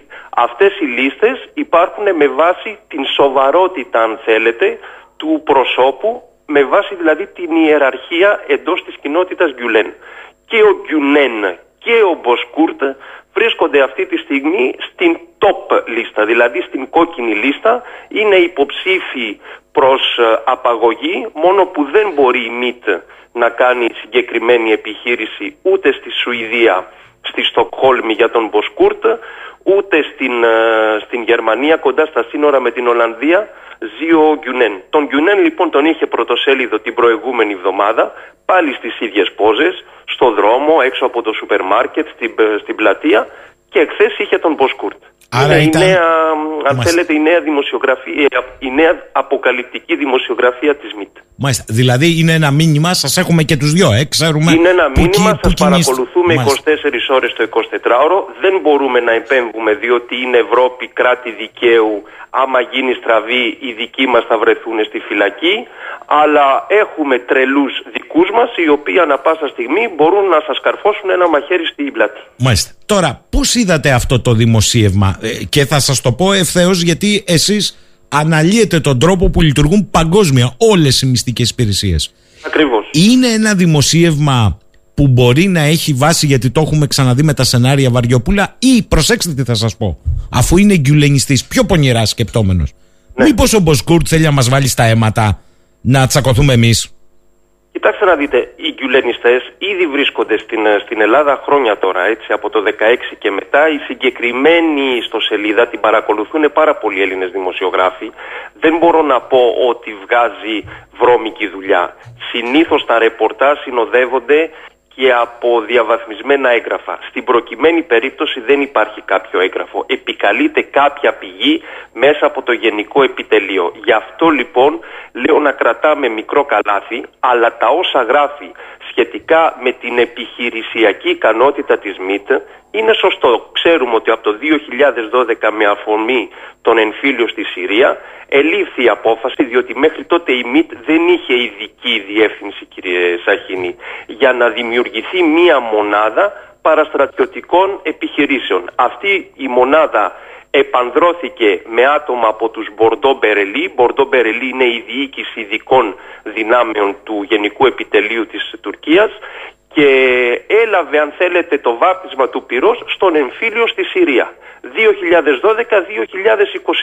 10 χρόνια αυτή τη στιγμή έχουν μεγάλη εμπειρία διότι έχουν δουλέψει με την Αλκάιντα, με την Αλνούστρα, με το Ισλαμικό Χαλιφάτο, έχουν πάει στην Συρία, έχουν πάει συγγνώμη στη Λιβύη, έχουν πάει στην Αρμενία στο Καραμπάχ στον πόλεμο που έγινε το φθινόπωρο του 20 είναι δηλαδή αυτό μπορούμε να πούμε ότι αυτή τη στιγμή έχουν μια μεγάλη είναι μπαρουτοκαπνισμένοι ως διεύθυνση. Πρόκειται από απόστρατους των καταδρομών εν ολίγης. Αυτό που, αυτό που λέει ο Μποσκούρτ είναι ότι εντός αυτής της διεύθυνσης έχει δημιουργηθεί ένα κλιμάκιο το οποίο είναι έτοιμο να έρθει στην Ελλάδα για προβοκάτσια. Από εκεί και πέρα ε, ο Χακάν Φιντάν λογικό είναι, αν θέλετε προβλέπετε και από το ρόλο του, να έχει καταθέσει ήδη στο γραφείο του Ερντογάν ένα φάκελο με διάφορα σενάρια, είτε υβριδικού πολέμου, είτε κλασικά της κατασκοπίας, που να λειτουργήσουν ως καταλήτης για να προχωρήσουμε σε μία ενέργεια. Και ο Ερντογάν, ο Σουλτάνος, έχει πλέον την διακριτική ευχέρεια να επιλέξει το πού, το πώς το πότε, με βάση βέβαια και τις ε, δημοσκοπήσεις στην Τουρκία. Μάλιστα. Ε, αν λοιπόν για σας έχει μία αξία αυτό το δημοσίευμα, αν έχει μία αξία. Έχει αξία στο επιχειρησιακό κομμάτι, αλλά δεν μπορούμε να επιβεβαιώσουμε ακριβώς ναι, ναι, ναι, ναι, σε τι φάση είμαστε. Ξέρουμε ότι κάτι γίνεται. Αυτό είναι σίγουρο. Είναι σαφές αυτό που λέτε. Και είπατε κιόλας, ας κρατήσουμε και μία πισινή για τους σκοπούς που μπορεί να το κάνει. Ε, ναι, το... και κατά πόσο η ΜΙΤ, αν θέλετε, από τη στιγμή που παρακολουθεί τον Μποσκούρτ και τον κάθε Μποσκούρτ, επιδιώκει και η ίδια να αφήνει να διαραίουν ε, ειδήσεις προκειμένου να τσιμπήσουν η κάθε μποσκούρτα για να ανεβαίνει το θερμόμετρο. Μάλιστα. Αυτό το κρατό που είπατε. Υπάρχει και, αυτή, και αυτό το σενάριο. Ωστόσο, στο εσωτερικό μας οφείλουμε να αναλύουμε ακόμη και αυτά ε, τα στοιχεία που δεν εδράζονται όπως είπατε σε ντοκουμέντα αλλά είναι κάποια που βλέπουν το φως της δημοσιότητας. Εννοείται, μα εδώ είναι η, η μεγάλη αξία της λεγόμενης αντικατασκοπίας. Και εδώ, αν θέλετε, ανοίγει πάλι το μεγάλο κεφάλαιο τι θα κάνουμε με την ΕΕΠ, κατά πόσο θα σπάσουμε την ΕΕΠ σε δύο υπηρεσίες, κατά πόσο η ΕΕΠ θα σταματήσει να ασχολείται με το οργανωμένο έγκλημα και τις ε, υποκλοπές και θα ασχοληθεί αποκλειστικά με θέματα κατασκοπίας, αντικατασκοπίας και διεθνούς τρομοκρατίας. Άλλωστε βγάλαμε τελευταία και ένα βιβλίο οι μυστικές υπηρεσίες στον 21ο αιώνα. Είχαμε κάνει και μία εκδήλωση στην Αθήνα mm. ακριβώς για αυτό το σκοπό. Πώς πρέπει να αλλάξει όλο το πλαίσιο. Γιατί σας το λέω, Διότι ό,τι συζητήσατε πριν από λίγο με τον κύριο Φενέκο, όλα αυτά τα σενάρια, πρώτο, δεύτερο, τρίτο σενάριο κάτω από την Κρήτη κλπ. Αυτά κανονικά δεν πρέπει να τα λέμε στο ραδιόφωνο. Ή αν θέλετε μπορούμε να τα πούμε στα πλαίσια μιας δημοσιογραφικής κουβέντας. Αυτά πρέπει να εξετάζονται στο Συμβούλιο Εθνικής Ασφάλειας, το οποίο στην Ελλάδα απλώς δεν υπάρχει. Με προλάβατε δηλαδή, τώρα. Πήγα να σας πω πώς το είπατε. Εσείς αυτή τη στιγμή κάνετε μια κουβέντα εικονικής πραγματικότητας. Δεν ξέρω αν το έχετε καταλάβει. Με τον κύριο Φενέκο, εχθές τον κύριο Λάμδα. Κάνετε μια κουβέντα σε μια χώρα η οποία δεν έχει αυτή τη στιγμή τις βάσεις για να λάβει αποφάσεις ε, πιο πολύ, ε, πώς το λένε, και με ε, θέα ουσία στα κανάλια και στα ραδιόφωνα παρά στα όργανα που υποτίθεται ότι έπρεπε να υπάρχουν. Είναι σχιζοφρενικό αυτό που σας λέω, αλλά ισχύει. Τι ωραία που το είπα. Βεβαίως και ισχύει. Και εδώ είπατε και κάτι άλλο. Εγώ ε, το, την έπιασα την αιχμή. Ποιος θα έπρεπε να είναι ο ρόλος μιας σύγχρονης στην 21ο αιώνα Εθνικής Υπηρεσίας Πληροφοριών όπως όλες τις χώρες και πάντως όχι να ασχολείται με συνοακροάσεις πολιτικών; Έτσι. Αυτό. Ναι, θέλω να πω, κοιτάξτε να δείτε, ακόμα και οι συνακροάσεις πολιτικών. Και δημοσιογράφων. Υπάρχει μία έννοια, πάει αλλού βέβαια η κουβέντα, ε, κατά βέβαια. πόσο θα πρέπει οι πολιτικοί να παρακολουθούνται. Το πρώτο πράγμα που κάνει μια σοβαρή χώρα είναι να ορίσει την εθνική ασφάλεια. Οι Γάλλοι το έχουν ορίσει. Το έχουν κάνει σε 8 υποκατηγορίες. Εμείς όχι, το έχουμε φλού. Όλα είναι, εθνική. Ναι. όλα είναι εθνική ασφάλεια. Όλα μπορούν να βαφτιστούν ναι, εθνική αλλά ασφάλεια. Όλα μπορούν να βαφτιστούν. Μπορούμε όμως να το εξειδικεύσουμε για να μην γίνεται λάστιχο. Δεν το κάνουμε, το όνομα της εθνικής ασφάλειας κάνουμε και άλλες βρωμοδουλειές. Ε, αυτό συμβαίνει. Για όλους τους βολεύει διαχρονικά, δεν είναι εγώ. Ε, αλλά ουδή δείτε τι έγινε με τον, με τον Τραμπ. Το FBI, η Διεύθυνση Εθνικής Ασφάλειας και Αντικατασκοπίας του, του, του FBI έκανε ντου στο σπίτι του, πρόεδρος τον είπα. Θέλω να σας πω ότι όταν πραγματικά οπα, οπα, δεν είναι θέμα εθνικής ασφάλειας και υπάρχουν ενδείξεις, δεκτό, δεκτό. ακόμα και αποδείξεις. Κύριε Πικραμένε, με ακούτε; Όλοι είναι εκτεθειμένοι. Δεκτό αυτό που λέτε. Έκανε ντου στο σπίτι. Να το ξεκαθαρίσουμε. Του επέδειξε όμως ένα έγγραφο γιατί κάνει ντου στο σπίτι. Εδώ σε παρακολουθούν και δεν σου λένε γιατί σε παρακολουθούν. Καταλάβατε; Ακριβώς. Μα αυτό λέμε ότι στην, στην Ελλάδα υπάρχει όχι μόνο θεσμικό κενό, αλλά και όταν προκύπτει πρόβλημα, πάμε σε καταστάσεις γελιότητας. Εδώ θέλουν να χαρακτηρίσουν απόρριτα ακόμα και τα, ε, και τα πορίσματα των κομμάτων από την Εξεταστική Επιτροπή. Δεν υπάρχει αυτό το πράγμα κύριε Σαχίνη. Θα πρέπει η χώρα να βγει από το Συμβούλιο της Ευρώπης. Δηλαδή μιλάμε για μπανανία. Δεν υπάρχει αυτό το πράγμα. Πόσο χρήσιμο. στην Ευρώπη. Και εσείς μου λέτε μετά για αλλιευτικές ζώνες, για ως κλπ. Είναι σουρεαλιστική η κατάσταση τελείως. Αν θέλετε να επανέλθουμε στα, ναι, στο ναι, ναι. επίπεδο της, ε, της, ε, της ΜΙΤ, διότι ε, η κουβέντα γίνεται αν μέχρι τον Ιούνιο του 2023 θα κάνει την κίνηση ο Ερντογάν. Υπάρχουν τέσσερις παράμετροι. Αν αυτές οι τέσσερις παράμετροι οριμάσουν, θα κάνει την κίνηση. Το, τα ποιοτικά χαρακτηριστικά δεν γνωρίζει κανένας. Την κίνηση όμως θα την κάνει. Και αυτές ποιες είναι οι τέσσερις παράμετροι; Πρώτον, είναι οι, οι, οι προσωπικές του, οι λεγόμενες υπαρξιακές ανάγκες του Ερντογάν. Πώς ο ίδιος θεωρεί τον εαυτό του έναντι της ιστορίας. Νομίζω το, το είπε και ο κύριος Φενέκος πριν από λίγο για τα 100 χρόνια ε, που κλείνει η τουρκική δημοκρατία κλπ. Ο ίδιος το βλέπει τον εαυτό του ως μεταμοντέρνο σουλτάνο, ζηλεύει αυτή τη στιγμή τις νεοτσαρικές αν θέλετε ε, αντιλήψεις του, του Πούτιν, θέλει να γίνει ένας μικρός Πούτιν, θέλει να τελειώνει με τον Κεμάλ και να επιστρέψει στην παλιά έγκλη της νεοθωμανικής αυτοκρατορίας. Αυτά τα γνωρίζουμε. Και επειδή ξέρει ότι είναι 68 ετών, έχει και προβλήματα υγείας, θέλει να το προλάβει όσο είναι ακόμα ζωντανός. Αυτό είναι το ένα. Το δεύτερο, η δεύτερη παράμετρος είναι ότι βλέπει τη διεθνή κατάσταση. Ότι αν γίνει κάτι, τουλάχιστον από τους Ρώσους θα έχει ε, ανοχή, αν δεν θα έχει ενθάρρυνση. Από τους Ευρωπαίους έχουν τα δικά τους θέματα με το ενεργειακό, δεν θα πολύ πιέσουν. Οι Αμερικάνοι έχουν αφιερωθεί στην Ουκρανία και στην Κίνα, οπότε βλέπει ότι το έδαφος, το πεδίο είναι ανοιχτό. Η τρίτη παράμετρος είναι καθαρά η δημοσκοπική εκλογική. Διότι αυτή τη στιγμή η μεγάλη διαρροή ψήφων που έχει ε, η λεγόμενη συμμαχία Μπαχτσελή-Ερντογάν προέρχεται από το εθνικιστικό κομμάτι που πάει κατευθείαν στην Αξενέρ κλπ. Μόνο λοιπόν μια δυνατή εθνική νίκη που θα δώσει έδαφος στην Τουρκία θα τον βοηθήσει να περάσει το εμπόδιο των προεδρικών εκλογών. Αναφέρομαι στις προεδρικές και όχι στις, ε, προεκλο... στις mm κοινοβουλευτικές. Γιατί εκεί μπορεί να προκύψει δίπολο. Δηλαδή να κερδίσει τις προεδρικές, να χάσει τις ε, κοινοβουλευτικές και να πάμε πάλι σε επαναληπτικές εκλογές για να έχει ομογένεια. Ε, και το τέταρτο σενάριο είναι αυτό που λέμε το, το κάνει γιατί βλέπει ότι η μόνη... Με συγχωρείτε. Ναι, ναι.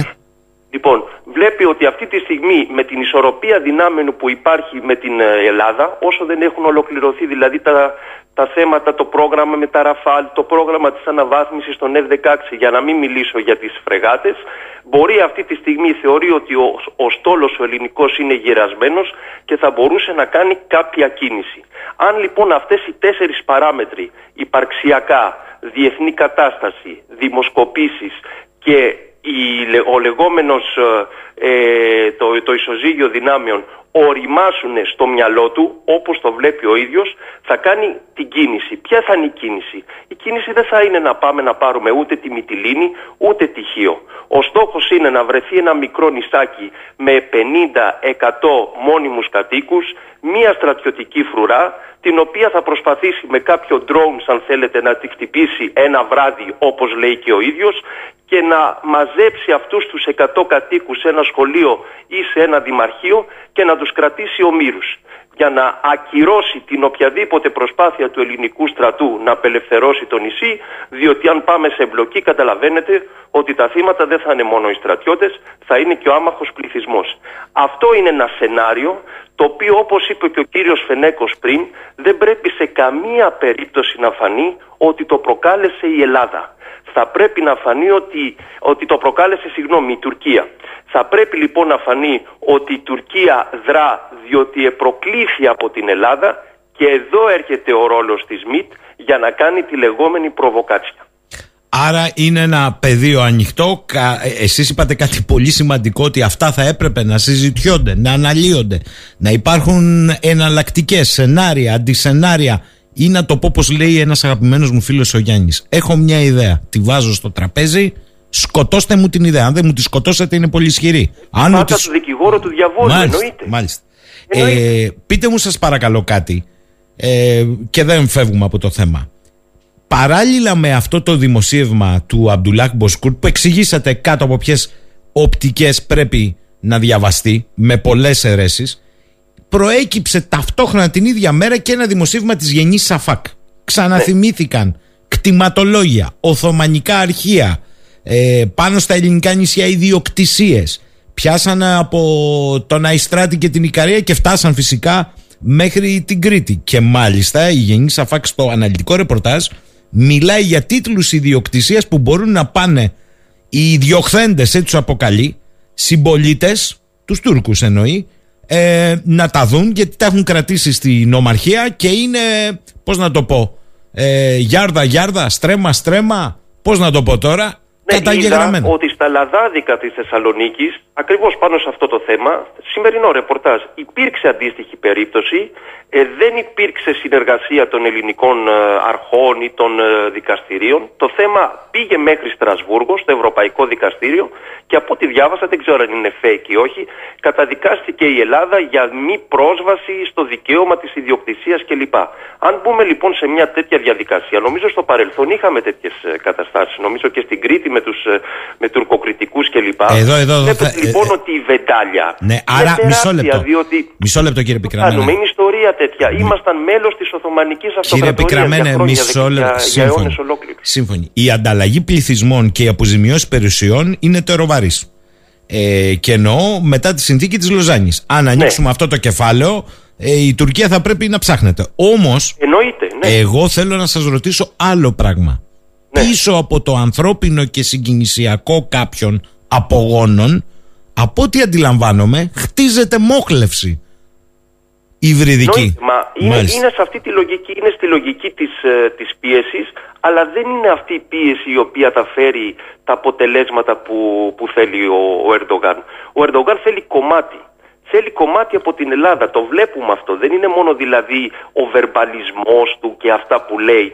Υπάρχει αυτό, έχει οριμάσει ε, πάνω από 10-15 χρόνια τώρα. Ουσιαστικά από το 2008 όταν ξεκίνησε η ιδέα με την γαλάζια πατρίδα από τους δύο τους ναυάρχους και πλέον την έχει υιοθετήσει και ο ίδιος. Είναι σε αυτή τη λογική. Το πρόβλημα ξέρετε ποιο είναι κύριε Σαχίνη, όταν κάτι το οποίο είναι στη λογική αν θέλετε την καθαρά θεωρητική γίνεται κομμάτι της ίδιας της υπαρξιακής σου υπόστασης. Για τον Ερντογάν είναι πλέον θέμα, αν θέλετε, τιμής για τον ίδιο.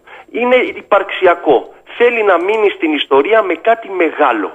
Και το μεγάλο δεν είναι ούτε το κανάλι της Κωνσταντινούπολης, ούτε οι δύο καινούριε γέφυρες, ούτε ο ένας αυτοκινητόδρομος. Θέλει κομμάτι γης.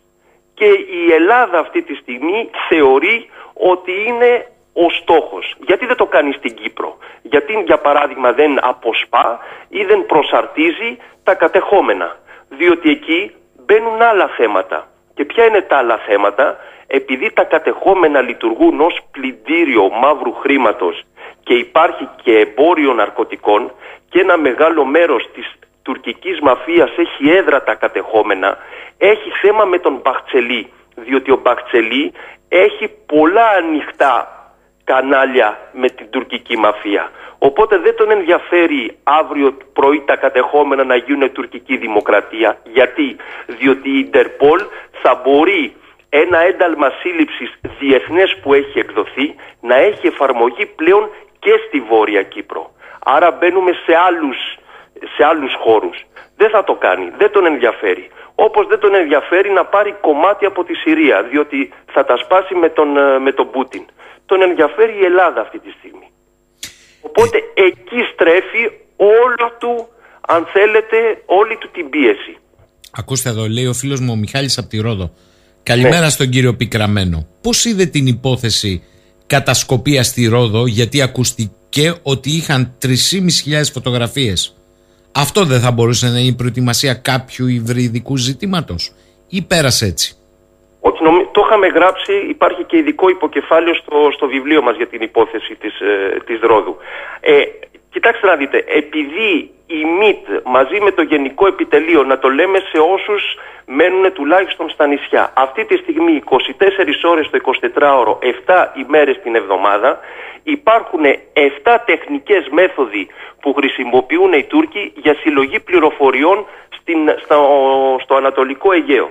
Καταρχάς έχουμε τον τουρκικό ε, κατασκοπευτικό δορυφόρο, τον Γιουκ Τουρκ, τον ε, νούμερο 2 από το 2012, σκανάρει ε, κάθε δυόμιση μέρες στην Ελλάδα. Όχι μόνο την Ελλάδα, όλη την ευρύτερη περιοχή.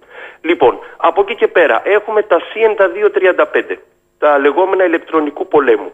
Έχουμε την κορβέτα την Ουφούκ που έχει πάρει ΜΙΤ από τις αρχές του 2022. Μάλιστα αν είδατε στην πρόσφατη άσκηση απόβασης που έγινε με τους Γάλλους καταδρομής ήταν παρούσα και συνέλεγε πληροφορίες. Έχουμε τους σταθμούς, τους επίγειους σταθμούς υποκλοπών κατά μήκος των μικρασιατικών παραλίων. Ε, έχουμε το, τα, τα Μπαϊρακτάρ, έχουμε τα ΑΝΚΑΕΣ, τα οποία βολοδέρνουν όλη μέρα στο Αιγαίο. Και τελειώνουμε με αυτό που λέει ο συμπολίτης μας από τη Ρόδο, δηλαδή το δίκτυο πληροφοριών επί του πεδίου. Αυτά συμβαίνουν καθημερινά κύριε Σαχίνη στο Αιγαίο. Δεν είναι μία στο τόσο όταν κάνει διακλαδική άσκηση η, η Τουρκία. Για να μην πούμε για τις διακλαδικές ασκήσεις, το ΕΦΕΣ κλπ. κλπ. Λοιπόν, η Τουρκία γνωρίζει ανα πάσα στιγμή τι γίνεται στο Αιγαίο. Τι φορτώνουμε, τι ξεφορτώνουμε, πού πάνε, ε, κατά πόσο τροποποιούνται ή όχι τα επιχειρησιακά σχέδια. Αυτά είναι ο ρόλος τους, διότι είναι η Τουρκία που διεκδικεί. Είναι η Τουρκία που θέλει να κάνει την, την απόβαση. Και θα διαλέξει από εκεί και πέρα το χρονικό διάστημα. Το θέμα ποιο είναι, ότι εμείς ως χώρα και ως υπηρεσίες πληροφοριών, επειδή δεν έχουμε στρατιωτική υπηρεσία πληροφοριών στην Ελλάδα αυτόνομη, μέσα από την ΕΕΠ και τα δίκτυα της ΕΕΠ έρχονται οι πληροφορίες και τροφοδοτείται το ΓΕΘΑ. Θα πρέπει, αν έχουμε υπηρεσία που πραγματικά αξίζει να υπάρχει και να τιμάει την, ε, τη φήμη της και την ικανότητά της. Την ημέρα, την ώρα που θα φύγει η ετολή από το Προεδρικό Μέγαρο προς το Γενικό Επιτελείο Στρατού για να γίνει οποιαδήποτε κίνηση, εκείνη τη στιγμή θα πρέπει εμείς να έχουμε την πληροφορία. Να την προωθήσουμε σε Παρίσι και σε Ουάσιγκτον και να τους πούμε ότι ακούστε, οι Τούρκοι είναι έτοιμοι, κάνουν την κίνηση, το γνωρίζουμε και ως χώρα έχουμε το δικαίωμα ακόμα και για προληπτικό χτύπημα προκειμένου να εξασφαλίσουμε την εθνική μας κυριαρχία. Αν δεν το κάνουμε και όπως είπε ο κύριος Φενέκος γίνει το μικρό επεισόδιο και πλέον οι Τούρκοι έχουν την πρωτοβουλία και κλιμακωθεί και εμείς ακολουθούμε από πίσω τις εξελίξεις θα έχουμε χειρότερα ήμια από τα ήμια που γνώρισε η παλιά γενιά και από εκεί και πέρα θα καθίσουμε στο τραπέζι των διαπραγματεύσεων χωρίς να έχουμε ε, πώς το λένε, χωρίς να έχουμε τα, τα κατάλληλα αντίμετρα ε, Στη για, διαπραγμάτευση. για να μπορέσουμε να... Κύριε Πικραμένε, λέει εδώ ο φίλος μας ο Λάκης, καλημέρα στον κύριο Πικραμένο, θέλω να το ρωτήσω, ε, επειδή λέει έχω διαβάσει, α, και τα δύο του βιβλία. Ευχαριστώ πολύ. Πόσο κατά τη γνώμη του είναι καθοριστική σημασίας, έστω και τώρα, το χθες το καταλάβαμε, έστω και τώρα, η χώρα να αποκτήσει συγκροτημένα επιτελεία που θα καταλήγουν σε ένα εθνικό συμβούλιο. Όλες οι χώρες, ακόμη και οι μη ανεπτυγμένες, δεν ξέρω αν είναι τυπικό ουσιαστικό, φαίνεται να διαθέτουν εθνικά συμβούλια εκτός ημών. Πόσο είναι σημαντικό από την εμπειρία που έχεις στο εξωτερικό; Το, το Συμβούλιο Ασφαλείας από μόνο του δεν λέει τίποτα. Δηλαδή το τραπέζι ρωτώντα ένας πρόεδρος και δέκα υπουργοί. Αυτό που έχει σημασία είναι αυτό που ονομάζουμε γενική γραμματεία. Τα επιτελεία Δηλαδή, που συγκροτούν. η ανάλυση. Μάλιστα. Η ανάλυση είναι αυτή η οποία σπάει σε τακτική, τι γίνεται δηλαδή σε καθημερινό επίπεδο, επιχειρησιακή, σε περίπτωση που έχουμε μια διεξαγωγή επιχείρηση και στρατηγική. Να πω Αν δεν κάτι, έχουμε, κύριε λοιπόν, στην Ελλάδα Πικραμένα. αναλυτές, Κύριε οι οποίοι Πικραμένα, θα μισό εκπονήσουν λεπτά, μισό Και λεπτό. το δόγμα Μ' εθνικής ακούτε; ασφάλειας και την πολιτική εθνικής ασφάλειας και θα μπορούν να επικουρούν τον Πρωθυπουργό σε διαχείριση κρίσης, δεν κάνουμε δουλειά. Η ΕΕΠ και οι υπηρεσίες πληροφοριών στα επιτελεία είναι για την τελευταία στιγμή, είναι για το παραένα. Αλλά για να μην φτάσουμε στο παραένα, θέλουμε ανάλυση στρατηγική. Μόνο λοιπόν το Συμβούλιο Εθνικής Ασφάλειας με την υποδομή που έχει από πίσω, έτσι, θα μπορεί να την, ε, να την προετοιμάσει. Μάλιστα. Αλλά δεν υπάρχει αυτή τη στιγμή στην Ελλάδα. Σύμφωνοι, αλλά ένα Συμβούλιο Εθνικής Ασφάλειας, για να το πούμε να το καταλάβει ο κόσμος, τουλάχιστον Ναι. στι συγκροτημένες χώρες, δεν λειτουργεί, καλά το είπατε εσείς, μόνο με το μηχανισμό κατασκοπία, αντικατασκοπία, πρακτοριλίκη να το πω. Βάζει κάτω δομές οικονομίας, υποδομή, βιομηχανία, Πάντα. πρωτογενή Εννοείται, διότι είναι τομέα, εθνική μεταφορές. ασφάλεια. Πάντα Μάλιστα. η λέξη εθνική ασφάλεια. Ξέρετε ότι στη Γαλλία, να σας το φέρω ως παράδειγμα, διότι ζω εδώ. Στη Γαλλία, ακόμα και η προστασία των δασών Μάλιστα. ανήκει στο σκληρό πυρήνα της εθνικής ασφάλειας. Δηλαδή, η Ελλάδα, μια χώρα που καίγεται κάθε χρόνο, θα έπρεπε το θέμα των πυρκαγιών να είναι στο σκληρό πυρήνα της εθνικής ασφάλειας. Δηλαδή να γίνονται αναλύσεις, να εκπονούνται μελέτες, όχι μόνο για το πώς βίνουμε φωτιές ή τι προβλέπουμε για να μην μπαίνουν οι φωτιές, αλλά και πώς διαχειριζόμαστε όλο το δασικό πλούτο. Είναι θέμα εθνικής ασφάλειας. Τελείωσε. Στην Ελλάδα αυτή τη στιγμή τσακώνονται οι συνταγματολόγοι μεταξύ τους τι είναι εθνική ασφάλεια; Αφορά μόνο την άμυνα ή αφορά και το οργανωμένο έγκλημα; Αφορά τις επενδύσεις ας πούμε μίας δέκο στον τομέα της ενέργειας ή αφορά μόνο τη διεθνή τρομοκρατία; Δεν γνωρίζουμε. Ουδής γνωρίζει την εθνική ασφάλεια. Οπότε έχουμε την εισαγγελέα της ΕΕΠ να υπογράφει 25.000 εισαγγελικές διατάξεις κάθε χρόνο, 50 δηλαδή την ημέρα, έτσι, είναι παγκόσμια πατέντα αυτή, χωρίς και ίδια να γνωρίζει τι είναι εθνική ασφάλεια. Μάλιστα. Άντε να καταλάβετε τώρα τι γίνεται. Είστε σαφείς. Ή έχουμε τα 250 ευρώ, αν το δηλώσεις μέσα στο δάσος, θα το σώσεις. Αυτό. Λέει εδώ ο φίλος ο Γιάννης, πώς είναι δυνατόν να υπερασπιστείς τα εθνικά σου κυριαρχικά δικαιώματα όταν δεν τα έχεις καταχωρήσει και διεκδικήσεις; Και διεκδικήσει, θα καλέσει του συμμάχους να σε συνδράμουν σε κάτι το οποίο ε, εσύ το έχεις παρατήσει; Ακριβώ. Ε, έχουμε πει δεν θα σε συνδράνουν. Ακόμα και αυτή η συμφωνία που έχουμε υπογράψει με την Γαλλία, το έχω πει και σε προηγούμενη εκπομπή σε κάποιον άλλον ε, δημοσιογράφο, θα είναι μόνο σε επίπεδο παροχής πληροφοριών και κυρίως δορυφορικών λήψεων, διότι η Γαλλία έχει το σύστημα το δορυφορικό, το έλιος. Από εκεί και πέρα μόνος σου θα βγάλεις τα κάστανα, αλλά αυτή τη στιγμή σε επίπεδο υπηρεσιών πληροφοριών και διαχείρισης πληροφοριών η Τουρκία βρίσκεται δεκαετίες μπροστά μας.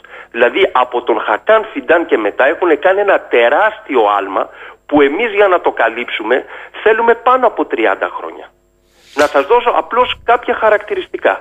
Η ΕΕΠ αυτή τη στιγμή έχει 40 εκατομμύρια τακτικό προϋπολογισμό. Η ΜΙΤ είναι αυτή τη στιγμή περίπου στα 300 εκατομμύρια.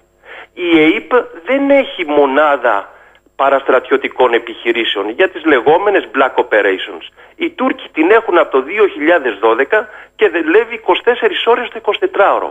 Αυτό λοιπόν, αν εγώ ήμουν Τούρκος, σε μία σύγκρουση με την Ελλάδα θα το αξιοποιούσα διότι θα ήξερα ποια είναι τα κενά του αντιπάλου. Αυτό λοιπόν πάει να μας πει ο Μποσκούρτ με έμεσο λόγο στο δημοσίευμά του. Αν και οι κατοικούντες, οι παρικούντες στην Ιερουσαλήμ το γνωρίζουμε ότι οι Τούρκοι πριν κάνουν οποιαδήποτε κίνηση θα βάλουν μπροστά τη ΜΙΤ διότι η ΜΙΤ δουλεύει αυτή τη στιγμή υπερεργολαβία μαζί με τις τουρκικές ένοπλες δυνάμεις. Μην περιμένουμε δηλαδή το τουρκικό μπαϊράκι να, να σηκωθεί και να ξεκινήσει ο πόλεμος. Η ΜΙΤ θα κάνει τη δουλειά. Και στη ΜΙΤ, τη ΜΙΤ δεν την αντιμετωπίζεις με το στρατό, την αντιμετωπίζεις με την αντικατασκοπία της ΕΕΠ, η οποία ουσιαστικά δεν υπάρχει. Αυτό θέλω να σας πω. Λοιπόν, ήταν ο κύριος ε, Κώστας Πικραμένος, θέλω να τον ευχαριστήσω. Ε, γνωρίζει αυτό το λαβύρινθο όσο ελάχιστη, τον αναλύει διαρκώς και κρούει ε, το καμπανάκι, έστω και τώρα, αν και λέει ότι από χθες. Σας ευχαριστώ πολύ κύριε Πικραμένα, να είστε καλά. Καλή σας ημέρα. Αυτά από τον κύριο Κώστα Πικραμένο λοιπόν. Ε, κάπου εδώ φτάνουμε προς το τέλος. Διαβάζω σήμερα ο ένας μετά τον άλλον πολιτικοί πρώτης γραμμής ζητούν να δοθούν στη δημοσιότητα τα 200 και πλέον ονόματα που βίαζαν φυσικά και ηθικά μία 12χρονη παιδική ψυχή και ένα κορμί. Εγώ λέω ότι η πολιτική μην είναι ακριβή στα πίτουρα και ευθυνή στο στάρι να δουν νομοθετικά τι γίνεται.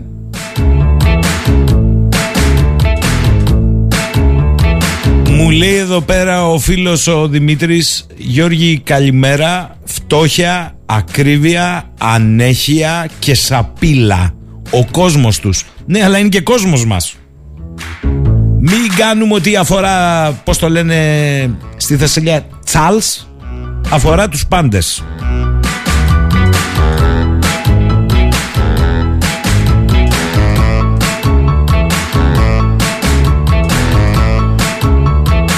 Η πλάκα είναι οι ειδήσει, ε, ε, όλοι ψάχνουν να πιαστούν κάπου από την ενέργεια και μπερδεύουν ε, τους χρήστες και τους καταναλωτές. Τη μία μέρα ανακοίνωση ότι για 6 ώρες είχαμε full 100% παραγωγή ενέργειας από ΑΠΕ. Καλό ακούγεται. Πέντε ώρες όμως. Μετά, το μετά.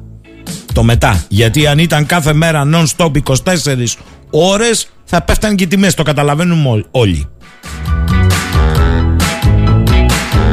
Τώρα έρχεται η άλλη είδηση ότι η τιμή του φυσικού αερίου σε δύο εβδομάδες έπεσε πιο χαμηλά από εκείνη του πετρελαίου, εκτεξεύοντα την αβεβαιότητα. Πλάκα έχει να έρθουν πάλι να μας πούν, ξαναλλάξτε το σύστημα. Παιδιά, αφήστε. Είναι τρελό το παιχνίδι κερδίζουν δις εκατομμύρια και είναι κατά τα άλλα του κουτρούλι ο γάμος.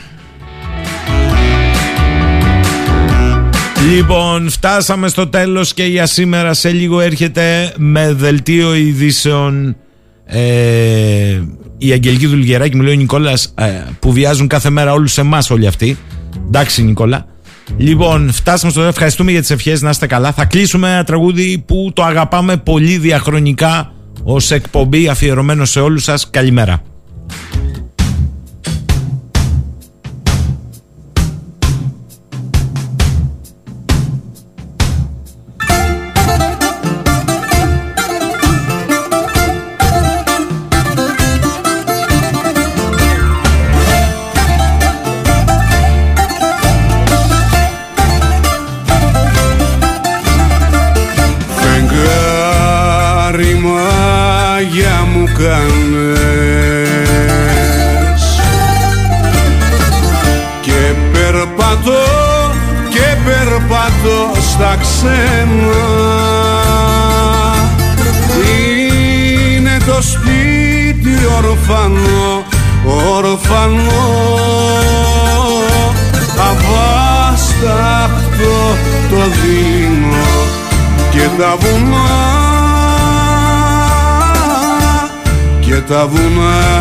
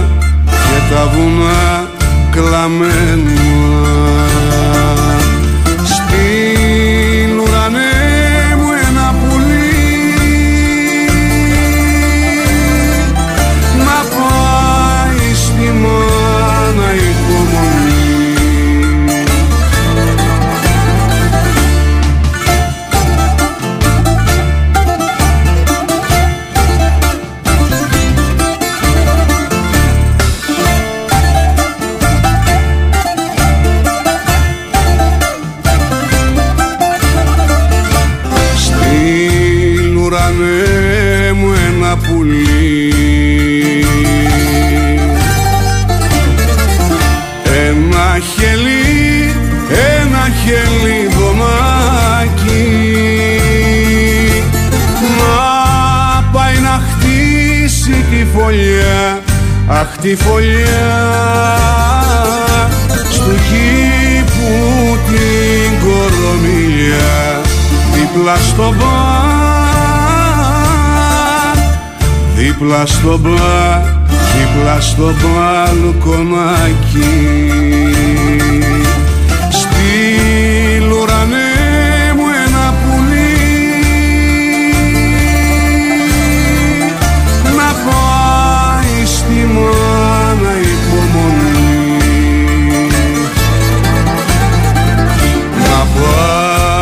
στη μάνα υπομονή. Δεμένη στο, δεμένη στο μαντήλι Βρήκε στην αδερφούλα μου, αδερφούλα μου. Και στη γειτονοπούλα μου γλυκοφιλή γλυκοφιλή γλυκοφιλή στα χείλη. Στη